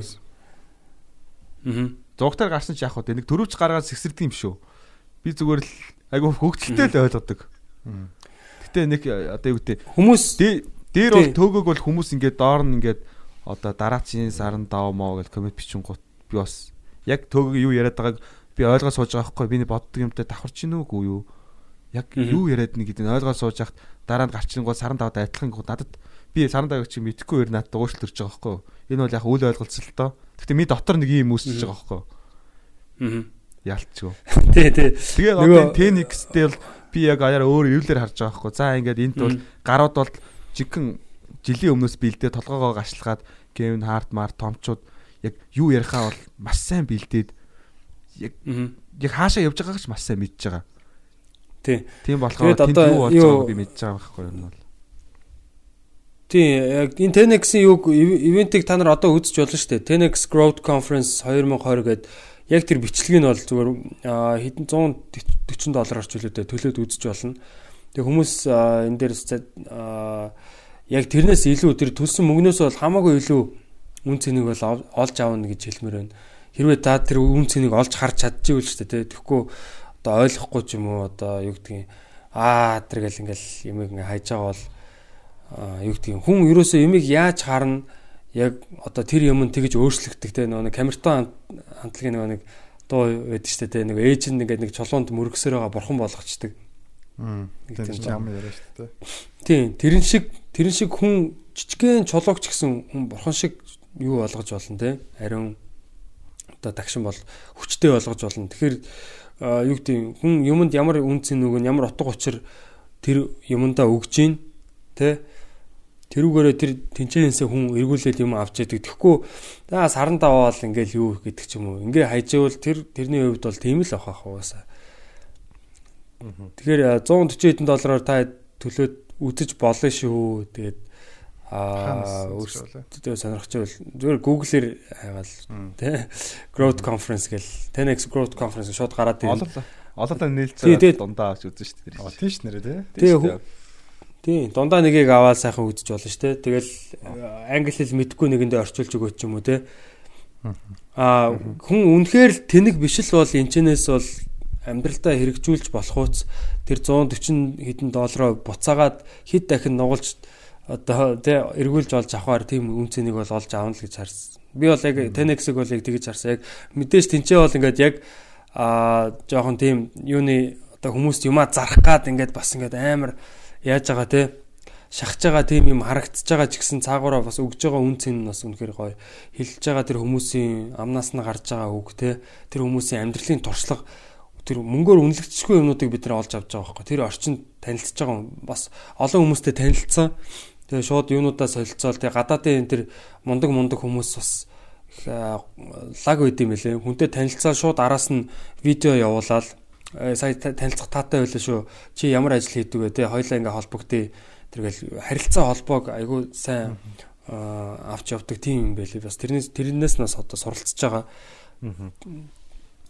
Аа тэгээд тий ер нь одоо ингээ хүмүүс яг ямиг хитрхи өнгөцгөн дүгнээ те. Аа одоо жишээ нь хүмүүс Адольф Гитлерийг бүгд л муу хүн гэж одоо итгэдэг шүү дээ. Үнэхээр яг муу юмнууд бол зөндөө хийсэн те. Гэхдээ яг тэр хүний яг юу ярьж ирснийг та нар яг сонсч. Яг за би одоо амар буруу сонсогдож магадгүй л те. Гэхдээ бид нар яг яг тэр одоо ярьж байгаа яриаг нь бид нар нэг ч удаа орчуулж сонсож байгаагүй байхгүй юу? Бараг те. Тэр хүн яагаад тийм хийсэн? Яагаад тэр юу хийсэн гэдэг тэр цаад юуг нь бас ойлгоогүй. Гэтэ мэдээж тэрийг нь зөвтгөж байгаа юм биш л те. Гэтэ бид нар тэрийг нь бүрэн ойлгоогүй гэж дүгнэх бас одоо буруулахгүй тий. Тэгэхээр одоо юу гэдгийг одоо Чингис хааныг ч гэсэн ингээл юу гэдгийг дэлхийд дахинд бас ингээл бас ингээл хүчирхийлэгчтэй бусдыг одоо алан хядагч тэгэл ярьж байгаа. Олон хүн алсан нь бол угаасаа үнэн штэ. Гэхдээ цаанаа бас ингээд юм чинь ингээд 2 3 4 талтай зөндөө олон талтай болохоор ямиг бас манайхан ямиг өөрийгөө хайрцагт хийж өөрийгөө хязгаарлахгүйгээр ямиг ингээ гоё тэгээ өөрийнхөө толгоогоор бусдын үгээр биш те бусдын амаар ингэж биш яг нэг өөрийнхөө толгойг ажилуулад үзээсэй. Тэгэхгүй нөгөө нэг яг энэ сошиал медиа дээр байдаг те нэг нэг юм аваачаал а энэ ингээд юу тэр хүнийх нь баг битсэн тэр тайлбараар нь дүгнээд те тэр цаад гол агуулгыг харахгүйгээр тэрийг нэг хүн юу гэж дүгнсэн гэдгээр нь дүгнээд тэрэн дээр нь хэрэлдээд бүр тэр нь холион бантан бол дуусдаг те одоо тэнцээ чинь ойлголт хамгийн одоо чухал юм чи ойлголт болчиход шүү дээ. Яг юу ойлго яг юм нэг юм ойлголт гэдэг чи одоо юу юм те. Амар үнэтэй ойлголт бол ойлголт гэж. Тий амар үнэтэй юм байгаад байгаа шүү дээ. Тэрийг тэнд одоо тэрийг тэрийг харин хүн хэр үнэлж чадчихээн гэдэг л байгаа байхгүй. Тэгэхгүй үнэлэхгүй үнэлж чадахгүй ч юм уу те. Тийм байгаад бол ойлгохгүй бол тэгэл үнэлэхгүй шүү дээ яг юу яриад байгааг нь ойлгохгүй бол одоо жишээ нь яг тэр Кевин Хартын нэг ярьж байгаа юмнаас бол яг тодорхой хэмжээнд би яг тэр яг юуг нь тэр салбарт нь байгаа яг stand up comedy яг мань хүний хийж байгаа юмтай адилхан юм хийж байгаа болохоор би илүү ойлгоод байгаа байхгүй тий яг адилхан нэг нэг салбарт байгаа болохоор. Аа тэгэнгүүт яг тэр нөгөө хөрөнгөний биржийн хүн ярангууд би тэндээс яг хангалттай яг тэр тэр хүний өгж байгаа үн цэнийг нь би яг хангалттай авч чадахгүй. Ягаад тэр миний одоо тэр сав савны хэмжээ хөрөлцөхгүй те. Тэр хүний өгж байгаа тэр юмыг би ингэж хүлээж авч чадхааргүй тийм тэр туршлага байхгүй, тийм үдч харсан юм дутуу учраас одоо тэр хүмүүсийн өгж байгаа үн цэнийг авч чадахгүй. Яг яг энэ нөгөө конференс дээр хэлсэн юмнуудыг бүгднгийн шүүсийн шавхаад ингээд яах юм бол аа яг төгөөгийн хилдэг шиг зүгээр сая доллар бол юу ч тий хийхэд бол амархан. гэж бодогдохоор л юм юм. Тэгэхээр манайхан бас төөгөөг бас ингэж яагаад идэг те. Яагаад төөгөө танд таныг уурлуулад байгаа юм те. Яагаад тийм мэдрэмж төрүүлээд байгаа гэдэг бас өөрөөсөө асуух хэрэгтэй байна. Тийм тийм. Тэгээ угаасаа яагаад төөгөөг үзээ та уурлахыг хүсээд байгаа, уурлахыг сонгоод байгаа юм ч гэдэг юм.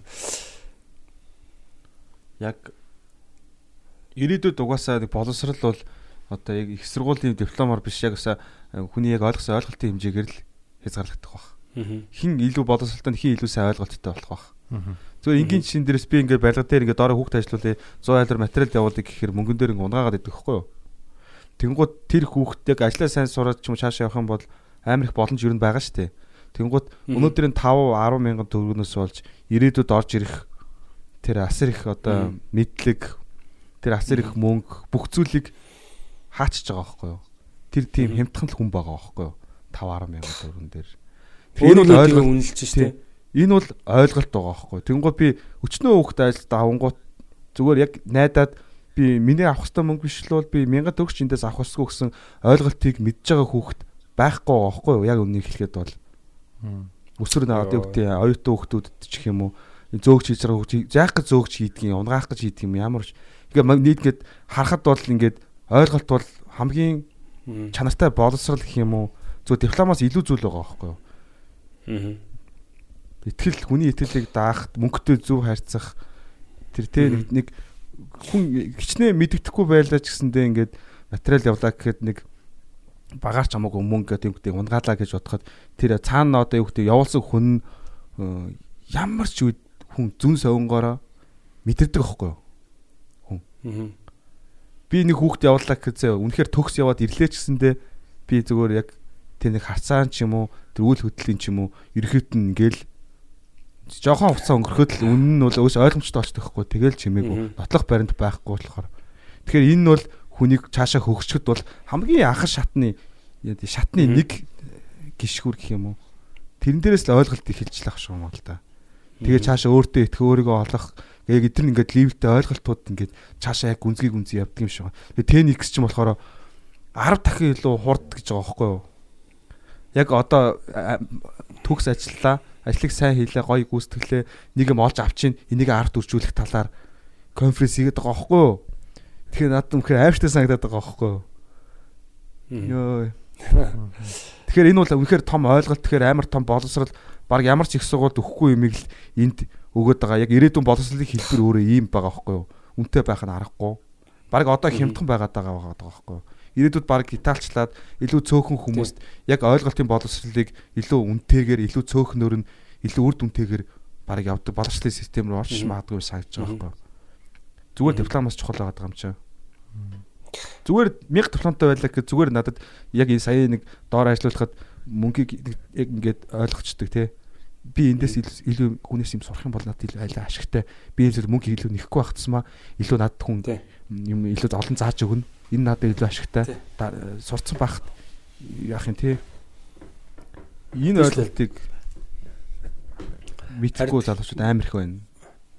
Энэ Тий одоо тий манайгаас жоох нөгөө яг энэ Tenex дээр бас яг бас нэг яасаа ойлгосон юм болохоор нөгөө хүн өөрийгөө дандаа нөгөө мөнгөөр дандаа хязгаарлаж идэм юм байна л да.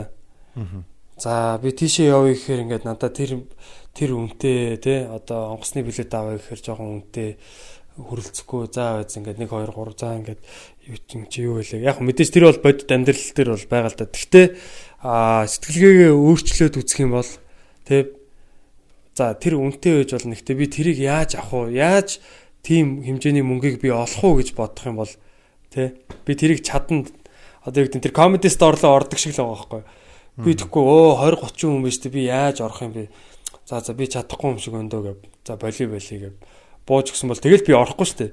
Тэгэхгүй би бүр ингэ дарга сөвгчлсээр за яг тэр бол тэр нэг ганцхан жишээ тий нэг тий аа, хүн бол яг тэр тэрэн шиг яаж л бол яаж бас нэг тий өөрийнхөө юу орлогын хэмжээг 10 дахин нэмэгдүүлж тий өөрийнхөө юу гэдэг амьдралын тэр нэг уул мөр тий үлдээх тэр нэр тэр юугаа бас яг 10 дахин томруулж Тэгээ 10 дахин гэдэг нь яг шууд утгаараа 10 дахин биш л юм байл л дээ. Ер нь бол ямиг ингээд 10 гэдэг тоо нь өөрөө бол үржүүлэгч тийм тоо. 10 ч өөрөө 100, 10 ч өөрөө 1000 10 мянга гэсэн үг тий. Хурдны ойлголт гэсэн үг үү? Тэ? Би бол тэгж ойлгосон шүү дээ. За яг мэдгүй хүн болго өөр өөрөөр л тайлбарлаж байлаа. Тайзан дээр гарч ирсэн Growth conference дээр нэг 10 гэдэг talk тийм номерлоо бол өөрөөр номерлог тоо зүйтэй гэх юм. Мгм. Холбож ойл ярьсан ер нь тэгжсэн юм уу? Эсвэл мэдгүй уу? Хин Грант Кардон лав өөрөө тэгээд л 10x бол ерөөсө үржүүлэгч те. Үржүүлэгч чиний хийж байгаа юмыг үржүүлнэ. 10x те. Бүх юмыг 10x ерөөсөө байнгын 10x гэж байгаа юм чинь. Юугаа үржүүл? Окей чи одоо хэдий гэж наадха 10 үржүүл. Яага яаж тэг үржүүл зүгээр л үржүүл. Наадха чи чадна гэдэг тийм л юм яриад байгаа. Хүний хүмүүсийг ерөөсөө чи чаднаа л гэдэг тийм юм өгөөд. Цаанаа бол яг ингээ бүр ингээд нэг юм айгу гоё л санаал санагцсан яг нэг тийм хүм- хүмүүсээс мөнгө олохдоо биш те. Аа. Тэгээ одоо тэгтээ ингээд зүгээр нэг офс дээр нэг за нэг сая төгрөгийн цалин авч авч байгаа нэг хүн байлаа гэж бодъё л тоо. Под- Подкастыг сонсоод. Тэнгуутаа ингээд амьдралаа за ингээд Tenix-тэй холбооч гэдэг юм уу нэг тиймэрхүү байдлаар ойлгоё л тоо. Өөрөөтөө л За. шингээж авна шүү дээ. Тэгэнгуут одоо амар хүндрэлтэй ойлголт гэх юм одоо яах вэ тий. Энгийн амьдралтай зүгээр нэг офс дээр суудаг за юу ч байдیں۔ Нэг менежер залууч байж бодъё л. Мгм. Нэг компанид ажилладаг. Тэгээ өөрийнхөө яг юу хийх гэж байгааг л үнгээр тэр ажилдаа дуртай тэр ажлыгаа одоо хийхдээ одоо юу гэдэг Тий, эхлэн, ханамжтай байдаг бол тий. Ханамжтай байдаг бол одоо яа их үү те. Гэхдээ юу Tenex болохоор яг бүхэнд зориулагдсан юм биш юм шиг байлээ. Ер нь бол яг бүр ингээд амьдралаас илүү юм хүсдэг те. Би ингээд илүү амьдрий илүү хийж бүтээе түүхэнд нэрээ үлдээе бусдад одоо илүү зүйлийг өгье гэсэн яг тийм тиймэрхүү бүр ингээд тийм жирийн биш те илүү тийм юр бусын гэх юм уу тийм өсөл тэмүүлэлтэй тийм хүмүүс л юм шиг байл шүү дээ тэгэхгүй одоо гэтээ яг яг альфануудынхаа альфануудын жирийн тийм жир хүн болгоод яг тийм болж болно гэдэг байгаа байхгүй. Тэгэхгүй яг цаанаасаа тийм биш. Яг хүн ерөөсөө тэр 10x гэдэг тэр үг те. За би энэ жирийн амьдралыг зүгээр л ингээл байгаагаар нь хүлээж авах биш те. Би энийг би өөрийнхөө өөрчлөмөр байна те. Би өөрийнхөө яг хүсэж байгаа шиг амьдрмаар байна гэсэн яг тэрийг тэрийг шийтсэн хүнд л ер нь зориулсан юм шиг лээ. Тэгэхгүй ингээд за болж ин доо гэсэн хүнийг бол гаднаас нь чи 10x бололтоо гэд хичнээн тэглээгээд хүн сүултээ баг залах нь өстэй. Тийм чи хүн дотроосоо эхлээ үсэх юм шиг байна. Тэгээд ч одоо тэр хүмүүс очоод те тэнд ингээд Лас Вегаст мөнгө төлөөд онгоцон суугаад зочд буудал захиалаад тэгж бөөн зардал гаргаж байгаа шүү дээ. чиний бодлоор тэгвэл тэ одоо юм босох байна шүү наа чи. Мгм. Бодъё л да босох байна те. Босох хүртэл доошоо одоо тэ Tenix хүртэл ямар шат дараал учих юм уу? Ямар нэг юм бодож байна. За би босоод хүмүүсийн өмнөөс бол бас хэлж чадахгүй. Миний хувьд л аа аа юу гэдэг юм би ингээд орж ирсэн мөнгөө шууд өрөөд идэггүй. Жохон хадгалдаг. Тэ. Тэгээ хадгалж байгаа тэрийг яг өөрийнхөө өөрөө өөртөө зарцуулдаг юм. Өөрөө өөрийнхөө аа яг чухал гэж бодсон те юмнууд зарцуулдаг. Одоо чинь пянц бол одоо миний хувьд бол яг гоё юм хобби байгаа байхгүй те. Аа энэ надад бол гоё байдаг, надад гоё мэдрэмж өгдөг. Тийм учраас би ингээд тэрэндээ мөнгө зарцуулж байгаа. Аа юу 10x болохоор 10x-ийг би очиж үзэх нь надад бас айгүй чухал байсан. Энийг үзснээрээ би бас яг илүү одоо өөрийнхөө хийж байгаа юмыг илүү болгон те. Энэ бол ямар нэгэн тийм чухал ач холбогдолтой гэж бодсон учраас тийшээ явсан байгаа. Тэгэхээр аа тэрэндээ ер нь бол одоо мөнгөн тийм одоо юу хийсэн гэх юм уу? Одоо тэр Tesla-гийн Cybertruck 100 доллар тавьдаг шиг яг тийм аа өөрөө өөртөө тийм юу өгсөн л амлалт өгсөн, мөнгө амлалт өгсөн гэх юм уу. Тэгээ би шууд тухайн үед нэг амар мөнгөтэй биш байсан ч гэсэн за би ирээдүйд энэ мөнгийг буцаагаад олно гэж итгээд 400 хэдэн 90 хэдэн доллараар бас яг тэр тасалбарыг хөдөлж авч ирсэн. Аах гарч яхад нь. Зүн сон. Зөв. Гэхдээ яг өөр өөртөө л итгэл ирээдүйдээ итгэл гэх юм уу те. Тий. Яг энэ хөрөнгө оруулалт чинь нэг одоо голын эсрэг сэлж байгаа аа, мэдрэмж шиг надад санагддаг. Яг ингээд нэг орж ирж байгаа хөрөнгө оруулалт гэх юм уу юу гэх юм бэ? Орж ирж байгаа нь мэдэрдэг гэх юм уу? Би ч бяцхан хэмжээнд л мэдэрдэг л дээ ер нь. Гэтэ чи бас тэгж мэдэрсэн баг. Одоо жишээ нь юу гэдэг нь бяцхан том жижиг гэдэг чинь бас харьцангуй ойлголцтой. Тэгээ хүн болгон энэ жижигхэн юм дээрээ 10 үржүүлж болно шүү дээ. Хамаагүй шүү дээ. Хийж байгаа Тий. Гэтэ дээр- э, би миний 10x дээр чиний төрний ясанд дээр ч одоо одоо ч тэр би нэг юм байна л да угаасаа манайхан гэхдээ бүх юмд амар сайн амар яарж байгаа ах юм юм одоо юу гэдэг шууд байртай машинтай болох гол тэгэл технэр хүүхдтэй болох гол гой ажил гоё супер компанитай болох гээд амар яарад тэгээд тэгээд энэ худраад байгаа бах гэж би бодож байна. Би бол одоо 30 та баг болчлоо. Тэгтээ надад хөдөлмөрийн зах зээл дээр идэвхтэй 25 жил ажиллах тийм э, хугацаа байгаа болохоор би бол ерөөсөө одоо бол юунд фокуслох вэ гэхээр надад одоо байр байхгүй. Машин байхгүй. Мөнгө байхгүй. Одоо юу ч байхгүй. Тэгтээ би яг зөв яага юу ч байхгүй гэж. яг би гэхдээ миний яг миний хад үгтийн бүх үз туусын толгой дотор байгаа л да. Миний яг үнцэг хөрөнгө миний толгой дотор байгаа. Тэгээ би яг одоо аль чиглэл рүү явж байна гэхээр би яг голын эсрэг чиглэл рүү яг явж байгаа. Аа ямар нэг мөнгийг ботогоод араас нь за энийг хийчүүд энэ надад хэдийг өгнө энэ гайгүй мөнгийг аваад хэдий асуудлуудаа шийдэд яг би улангас чи мөнгөнийг ботогоод араас нь барьж авах гээд ингээ хөөгөөд байгаа биш байгаа байхгүй юу тэгцмаа илүү боттой биш болно. Боттой гэж бодтцмаа боттой биш. Надад илүү баригдахгүй? Надаас хоолт нь яг зэрэглэн шиг. Тэрийг би ойлгосон. Тэгэхээр эсрэг зүг нь яг юу вэ гэхээр би одоо бүх суугуудаа хаагаад санхүүгийн сахтаг ба тогтоогоод юу сурах ёстой бэ? Хаа хүрэх ёстой бэ гэдэг ботоод Тэнгуутаа одоо би ингээд танил талтаа болъё бататай танилцъя ингээд энэ клуб дээр байгаа хүмүүстэй танилцъя тэдний таньдаг хүмүүстэй танилцъя гэдэг чинь амар том хөрөнгө оруулалт байгаа байхгүй юу энэ бол жинхэнэ жинхэнэ хөрөнгө оруулалт яг л би батагийн мэддэг юмнуудыг мэдээд авчиж чинь нэгт. Хоёрт батаг юун дээр нэг гаргаж амар мундаг мундаг зүгээр жишээ шүү дээ. Жишээ- хийлэг шүү. Зүгээр ер нь бол тий. одоо юунаас дээр гарч байгаа ирсэн, хүмүүс Хүрээллээсээ гараад шинэ хүрээлэлд орж ийн тий. Танил талаа ингээд зузаатах чинь шинэ хүмүүстэй танилцж чинь шинэ боломжуудыг нээж шүү дээ. тий энэ бол амар том хөрөнгө оруулалт байгаа байхгүй. Би батагийн таньдаг хүмүүсээс зөндөө хүмүүстэй танилцж чинь чинийхээс ч тэр хүн болныхаас их хүмүүстэй танилцж чинь тэдрийг ерөөхдөө ажиглаж чинь Тэгээ фэйсбүүкийг харж, инстаграм ч юм харж юун дээр алдж байгаануудыг харж алдаануудаа яаж шийдэж байгаануудыг харж. Тэгээ одоо одоо юу гэдэг бидрэг ч юм уу амьдралдаа хандж байгаа хандлагыг ойроос ирж харж чинь. Тэгээ энэ боловсрал байгаа байхгүй юу?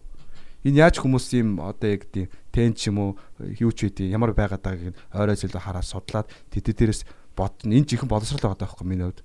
Тэнгуутаа ингээд англи хэл би ингээд юу ч байхгүйс англи зүгээр жоохон сураад мэдээлэл аваа явж итэл бол тэгэл яг жихэн бол одоо ингээд тайз майзан дээр гараад ярьж барин 30 амар том боловсрал заяа. Би барилга дээр 50 өний 50 өний урд гараад тэр 50 өнийг хоёр үг хэлээл бүгднгийнх нь анхаарал татаад энэ ажил яг тийм байх ёстой гэдгийг маш сайн ойлгоод ганцхан өгүүлбэрээр л ойлгох хүч чадалтай байх ёстой байхгүй юу. Тэгэхгүй бол зүгээр нэг 10 жил төгсөөд их сургууль дөнгөж орж байгаа нэгдүгээр курсыг хүүхэд шиг э, тийм хэл ярианы хөгжтөн нэг сайн хөгжөөгүй тэр үерээ бодолтой өөрийгөө тэгээ 50 өний гад өмнө гарч ирээд барилгын ажил явуулна гэх юм бол яг юу болох нь бол үгүй яагаад ч боломжгүй байхгүй юу. Тэгэхээр энд бас амар том боловсрол эзэмшиж байгаа. Тэгээ цаашдаа ингээд салбар дотроо би ял ялын судлахын гэдэг нь амар том боловсрал байгаа даа болохоор би 25 жил цаашаа явах болохоор одоо зүгээр 5 жил боловсроход 2 жил хэдэн жилийн яг юу үр дүнтэй боловсрож өөрлөгөө оруулж авах юм. Эн чинь миний TNX хөрөнгө бол болж ойлгож байгаа байхгүй надад.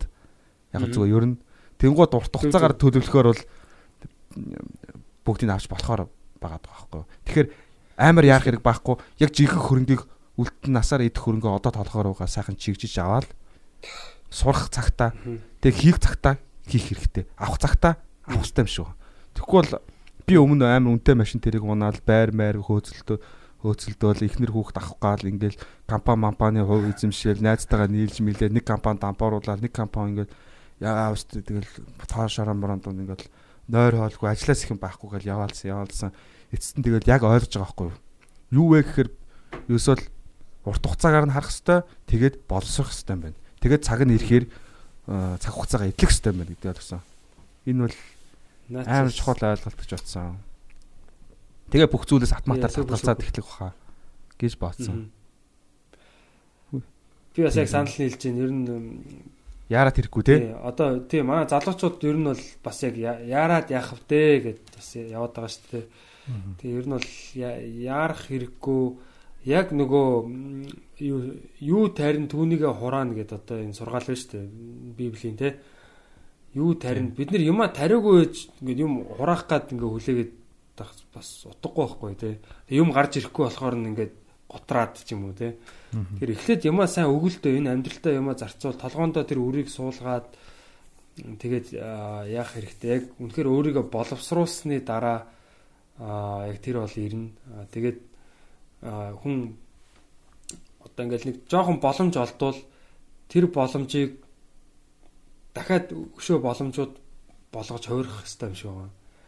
Тэгээ одоо нэг нэг гоё хүнтэй танилцсан бол тэр хүмүүсийн одоо тэр хүний найзуудтай тэр хүний хүрээлэлтэй танилцаа одоо юу гэдэг нь те тэгээ одоо англи хэл сурж байгаа бол англи ном одоо ном сонио уншаад за подкаст хийж байгаа бол тэр подкастаа одоо юу гэдэг тэр тэр чи боломж гэж хараа. Юмыг ер нь яаж тэр боломжуудыг сайн ашиглаад явах хэрэгтэй юм шиг байна. Гэтэ урт хугацаанд урт хугацаагаа бод бодоо те Мөнгөний араас их яарч болохгүй.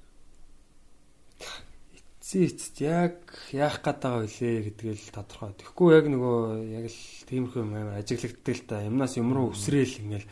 За одоо тэр юу вэ? Биткойн. Биткойн гоё явж байна. За тийшээгээ мөнгө хий.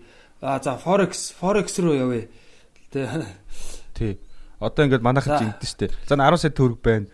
Нэг хүнсний дэлгүүртээ болчих юм уу. Эсвэл за нэг 20 сая төгрөг байна. Нэг жижигхэн э, цэгтээ болчих ч гэдэг юм уу. Тэгээ аль нь арай илүү сайн байна. Тэрийг хийж гэдэг юм уу. Тэг юм харанхуу. Тэр бол зүгээр яг цэвэр 100% мөнгөний араас явж гин гэсэн үг. Яг амжиргаагаа бодож байгаа нь үнэн. Тэгтээ энэ бол амжилтанд үрэхгүй тань тий. Мгм. Мөнгөний Ягаад- тий. Зүгээр цэвэр мөнгөний араас бодит гэж хөөж Одоо байгаа. би бол нэг Тийм би бол одоо нэг тийм мундаг бизнесмен өдр биш л дээ. Гэтэ би нэг юм аа яг ингээд зах цухаас нь юу н ойлгоод байгаа нь ер нь бол ер нь баялаг баялаг бүтээх тэгээд одоо зүгээр мөнгө хийх хоёр чи хоёр өөр юм байгаа даа байхгүй. Тэгээ баялаг бүтээн гэдэг нь одоо тэр нь одоо юу гэдэг юм би би болоогүй байгаа ч юм уу тий одоо яг амьдрал дээр ингээд яг би болоогүй байгаа юмыг одоо тэрэн дээр өөрийнхөө хүч хөдөлмөр ур ухаан тий одоо мөнгө төгрөг юу гэдэг тэр цаг завыг хөрөнгө оруулад тэгээд тэрүүгээрээ одоо юу гэдэг түүхий материал байсан юмыг одоо тий зүгээр түүхий сүг бид нар заримыг болгох гэдэг шүү дээ тий А тэгээд за зүгээр нэг заримыг хийгээд зогсохгүй тэрийга бүр заримгны гой брэнд болгоод те заримгны одоо тийм алдартай одоо юу гэдгийг хаген хаген дац ч юм уу одоо юу гэдэг бен джерис гэдэг ч юм уу те тэрийг яагаад одоо амар олон заримыг авахад яагаад тэр дундаас хаген дацыг гэдэг хэвээр яагаад заавал чи бен джерисийг гэдэг хэвээр гэдэг тэр юу тэр чинь ингээ баялаг байгаа хгүй яг ингээ тийм брэнд одоо яг ингээ гарт баригдахгүй нэг юм. Тэгээ одоо та нар Nike Nike брэнд гэхэр ингээд яг тэр чин зүгээр л хятадд үйлдвэрлэж байгаа тий хятад ийм ажилчид ингээд материалаар хийж байгаа ингээд нэг юм. Одоо iPhone шүү дээ iPhone-ыг яг хийх материал нь 100 долларын өртөгтэй байдаг гэж байгаа байхгүй.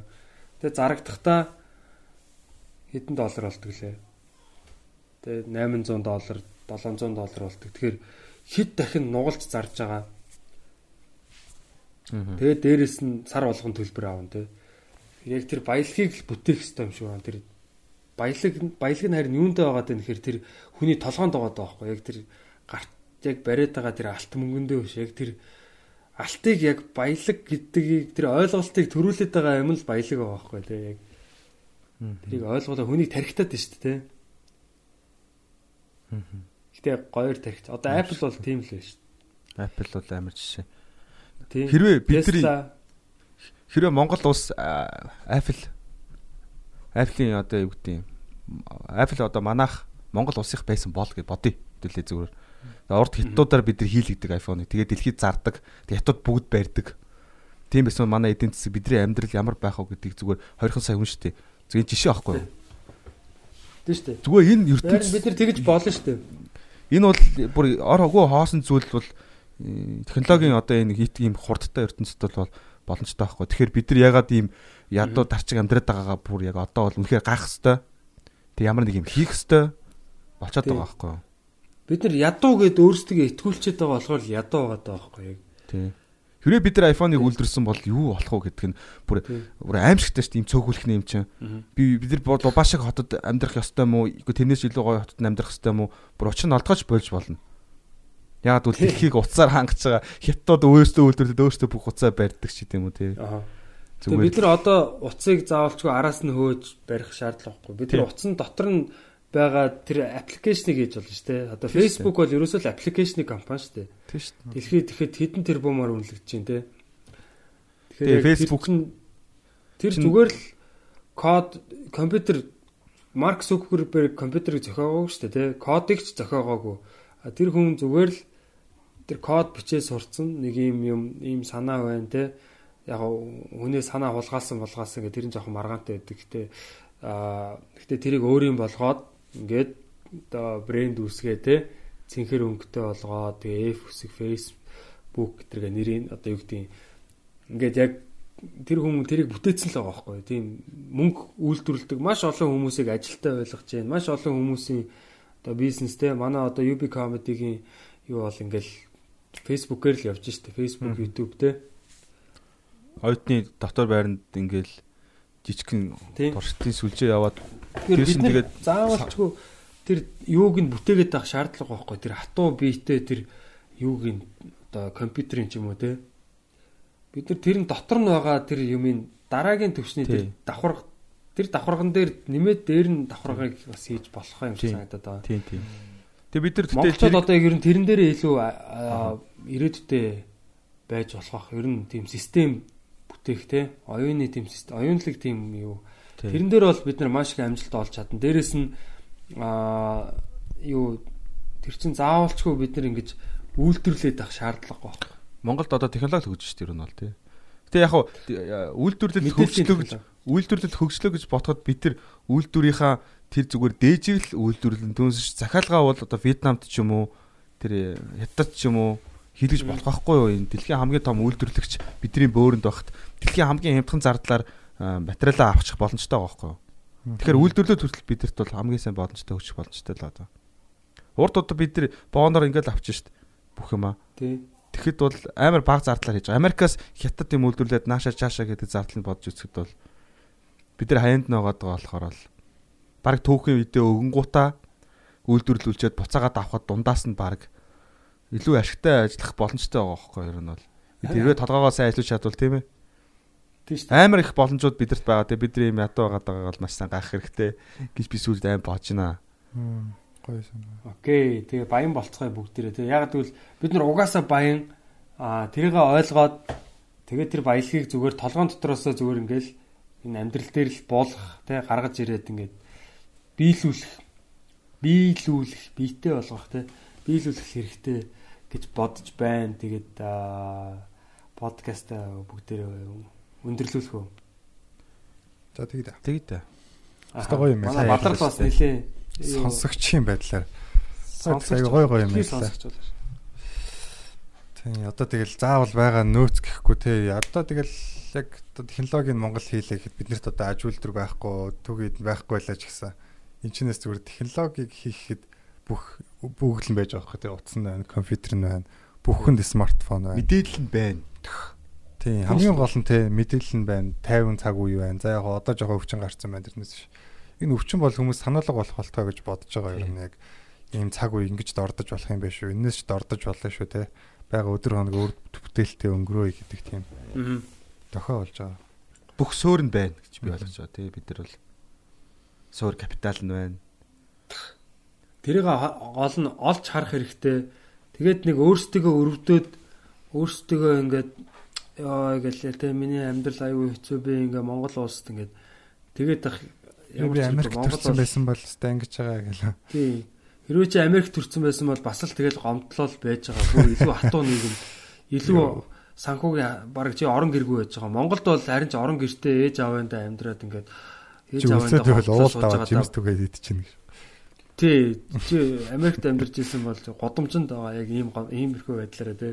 Яг нэг Америкч бас хатуу штэ мөнгөгүй бол тэгэл годомжинд гарна штэ. Монголд бол бас нэг хитэн малынхаа буйнд гэдэг шиг нэг тийм тий. Бас нэг ээж аавын буян тий одоо нэг юу гэдэг бас л нэг айтайхан байж болоод штэ. Тэгэхээр биднэрт бол маш их баян баялаг байгаа. Аль хэдийн байгаа. Бидний цусаар нөгөө Kendrick Lamar-ын дуу шүү дээ. I got millions, I got billions in inside my DNA гэдэг шиг бидний яг аль хэдийн оюун ухаан тэр генд аль хэдийн бүр баялаг бүтээх тэр бүх тий өгөгдлүүд байгаа. Тэгээ зүр тэрийг л хараад бүтээх хэрэгтэй юм шиг байна. Зүгээр л ингээд цаг өрөөд байхгүй юмаа хийх хэрэгтэй юм шиг байна тий. Тэгээ тэгээ зүгээр юмаа хийцгээе бүгдээрээ тий. 10 үржүүлцгээе одоо хийж байгаа юм. 10x. Арай их үгүй юу? 10x. 10 10 гэж. 8 амар ч үлээ. 10 уусаа тийм цаанаасаа бүр тийм тоогоос тий. Хүн ягаад 10 хуруутай юм тий амар сонирм байгаас тий. Хорвоо яг 10 10 гээл тоо ч гэсэн цаанаасаа яг 10 гэд дуусч тий. 1 2 3 4 5 6 7 8 9 10 11 12 13 яг ингээд тоо чинь яг баг хүн төрөлхтөн бай үүсгэхээс өмнө байсан байгаа сте тэр тоо.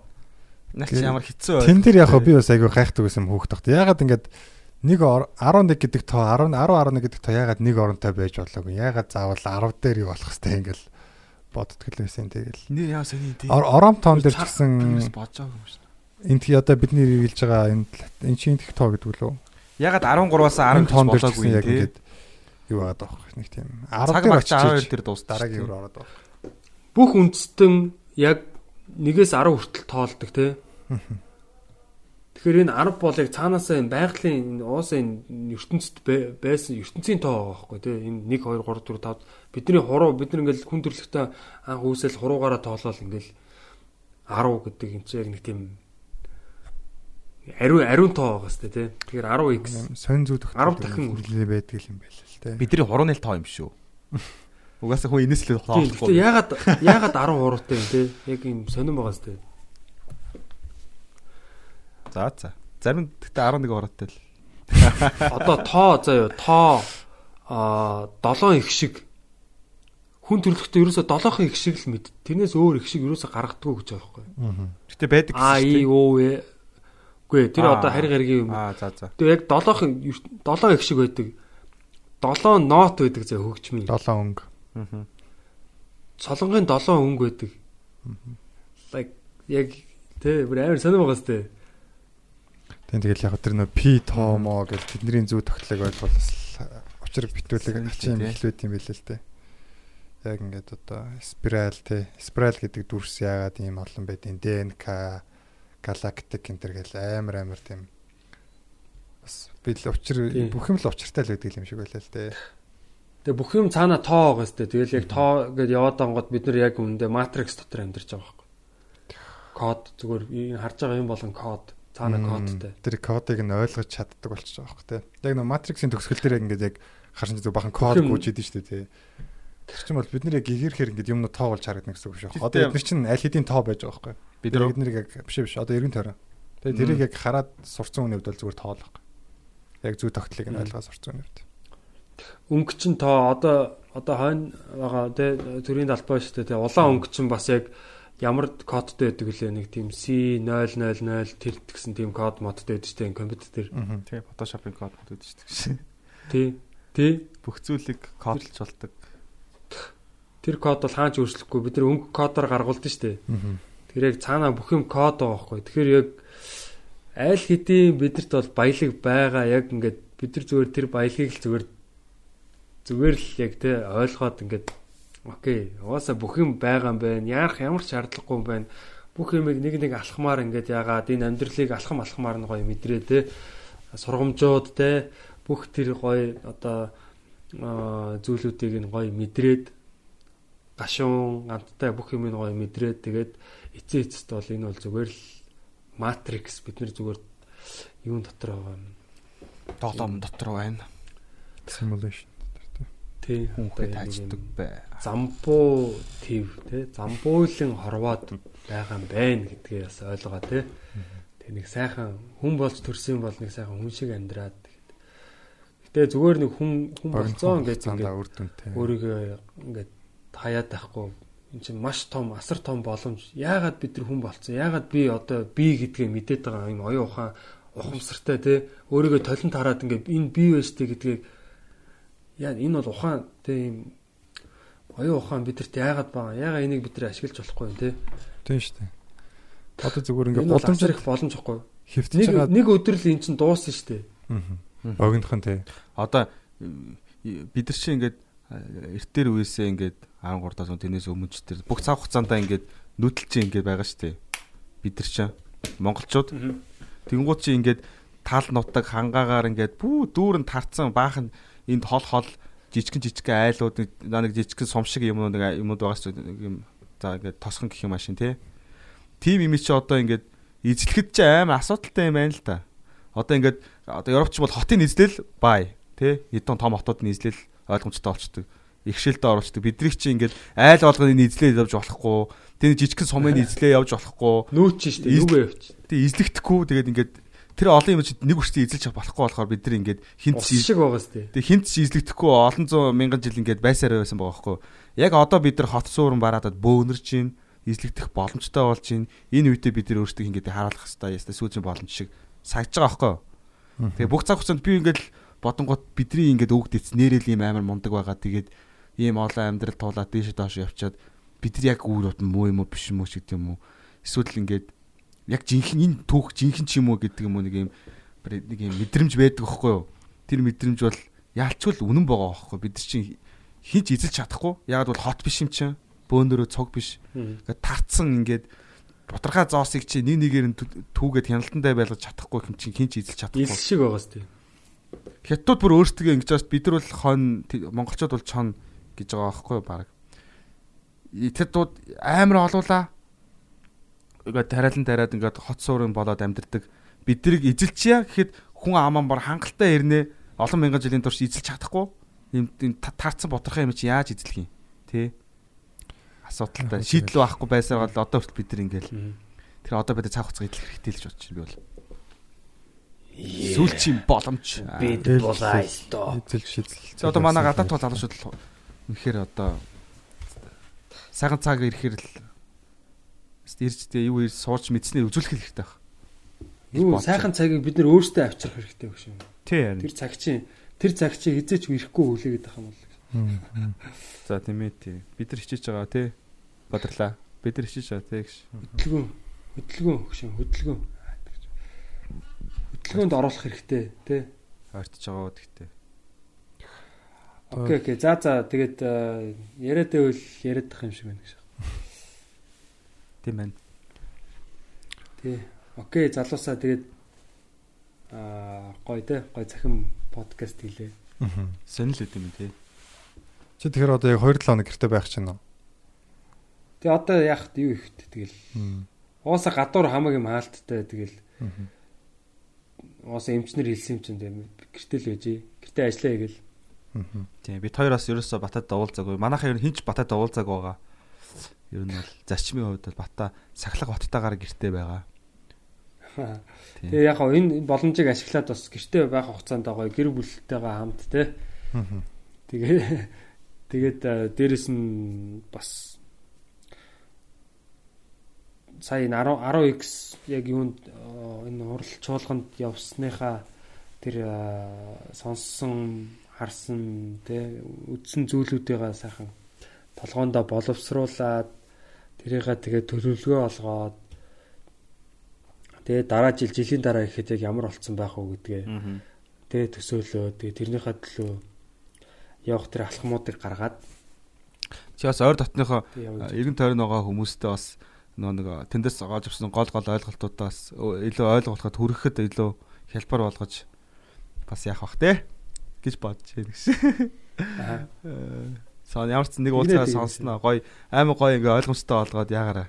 Сая нэлээд сонслоо шүү Тий дээ. бас яг ингээд нүр тулаад ярихаар чинь бас амар ойлголттой л дахиад нэмээд. өөр тий тий шаал ангилтай. За за окей. За за окей. Тэгээд энэ дугаараа өндөрлцгөөе. Бататайгаа одоо холоос иж үзлээ. Дахиад тэгэхэр чин дараагийн дахиад нэг 2 3 дугаар бол зайнаас л хийх юм шиг байна те. Харин яах вэ? За яг эмчид эмчтэр уулзаад үзэхгүй. Эмчнэр бас тэгээд бас нэг юм хэлэх байлгүй. Одоо яах вэ хөө гэдгийг. За ямарчсан ямарчсан Тэгээд- 7 хоног бол гарахгүй байх баха тий. Тэгээс тэгээ ямар ч байсан тэгээд аа, цаашдаа яах болсныг дараа дараачийн дугаараас та бүхэн хараараа батагийн яах болсныг тэгээ бата маань ямар нэгэн халдвар байхгүй хөө тэгээд халдваргүй байгаа сай гэж бас та бүхэн залбирцгаагаараа тэгээд ер нь яг бодоодсэн чинь коронавирус чинь жиггэн тэнэ гэж яаж байгаа юм шүү. Хөөе. тэр нь юу гэсэн юм ар- 10 ар 10 үржилж үржилж байгаа. 10 үржилж. харин Тэнэкс гэсэн. 14 гэж Коронавирус шаад юм шүү. Эсвэл та баг 70 гэж Бараг- гэдэл шүү дээ. 70 Амар амар амар. Тэгээд тэгээд аа тэгээ муу бүхэн холоор Тийм ээ тий. Бид нар гоё байж байгаа. Бид нар е. гоё бай. За за тэгээ дараачийн дугаараар та бүхэнтэй уулзцгаая. Бити yeah, song.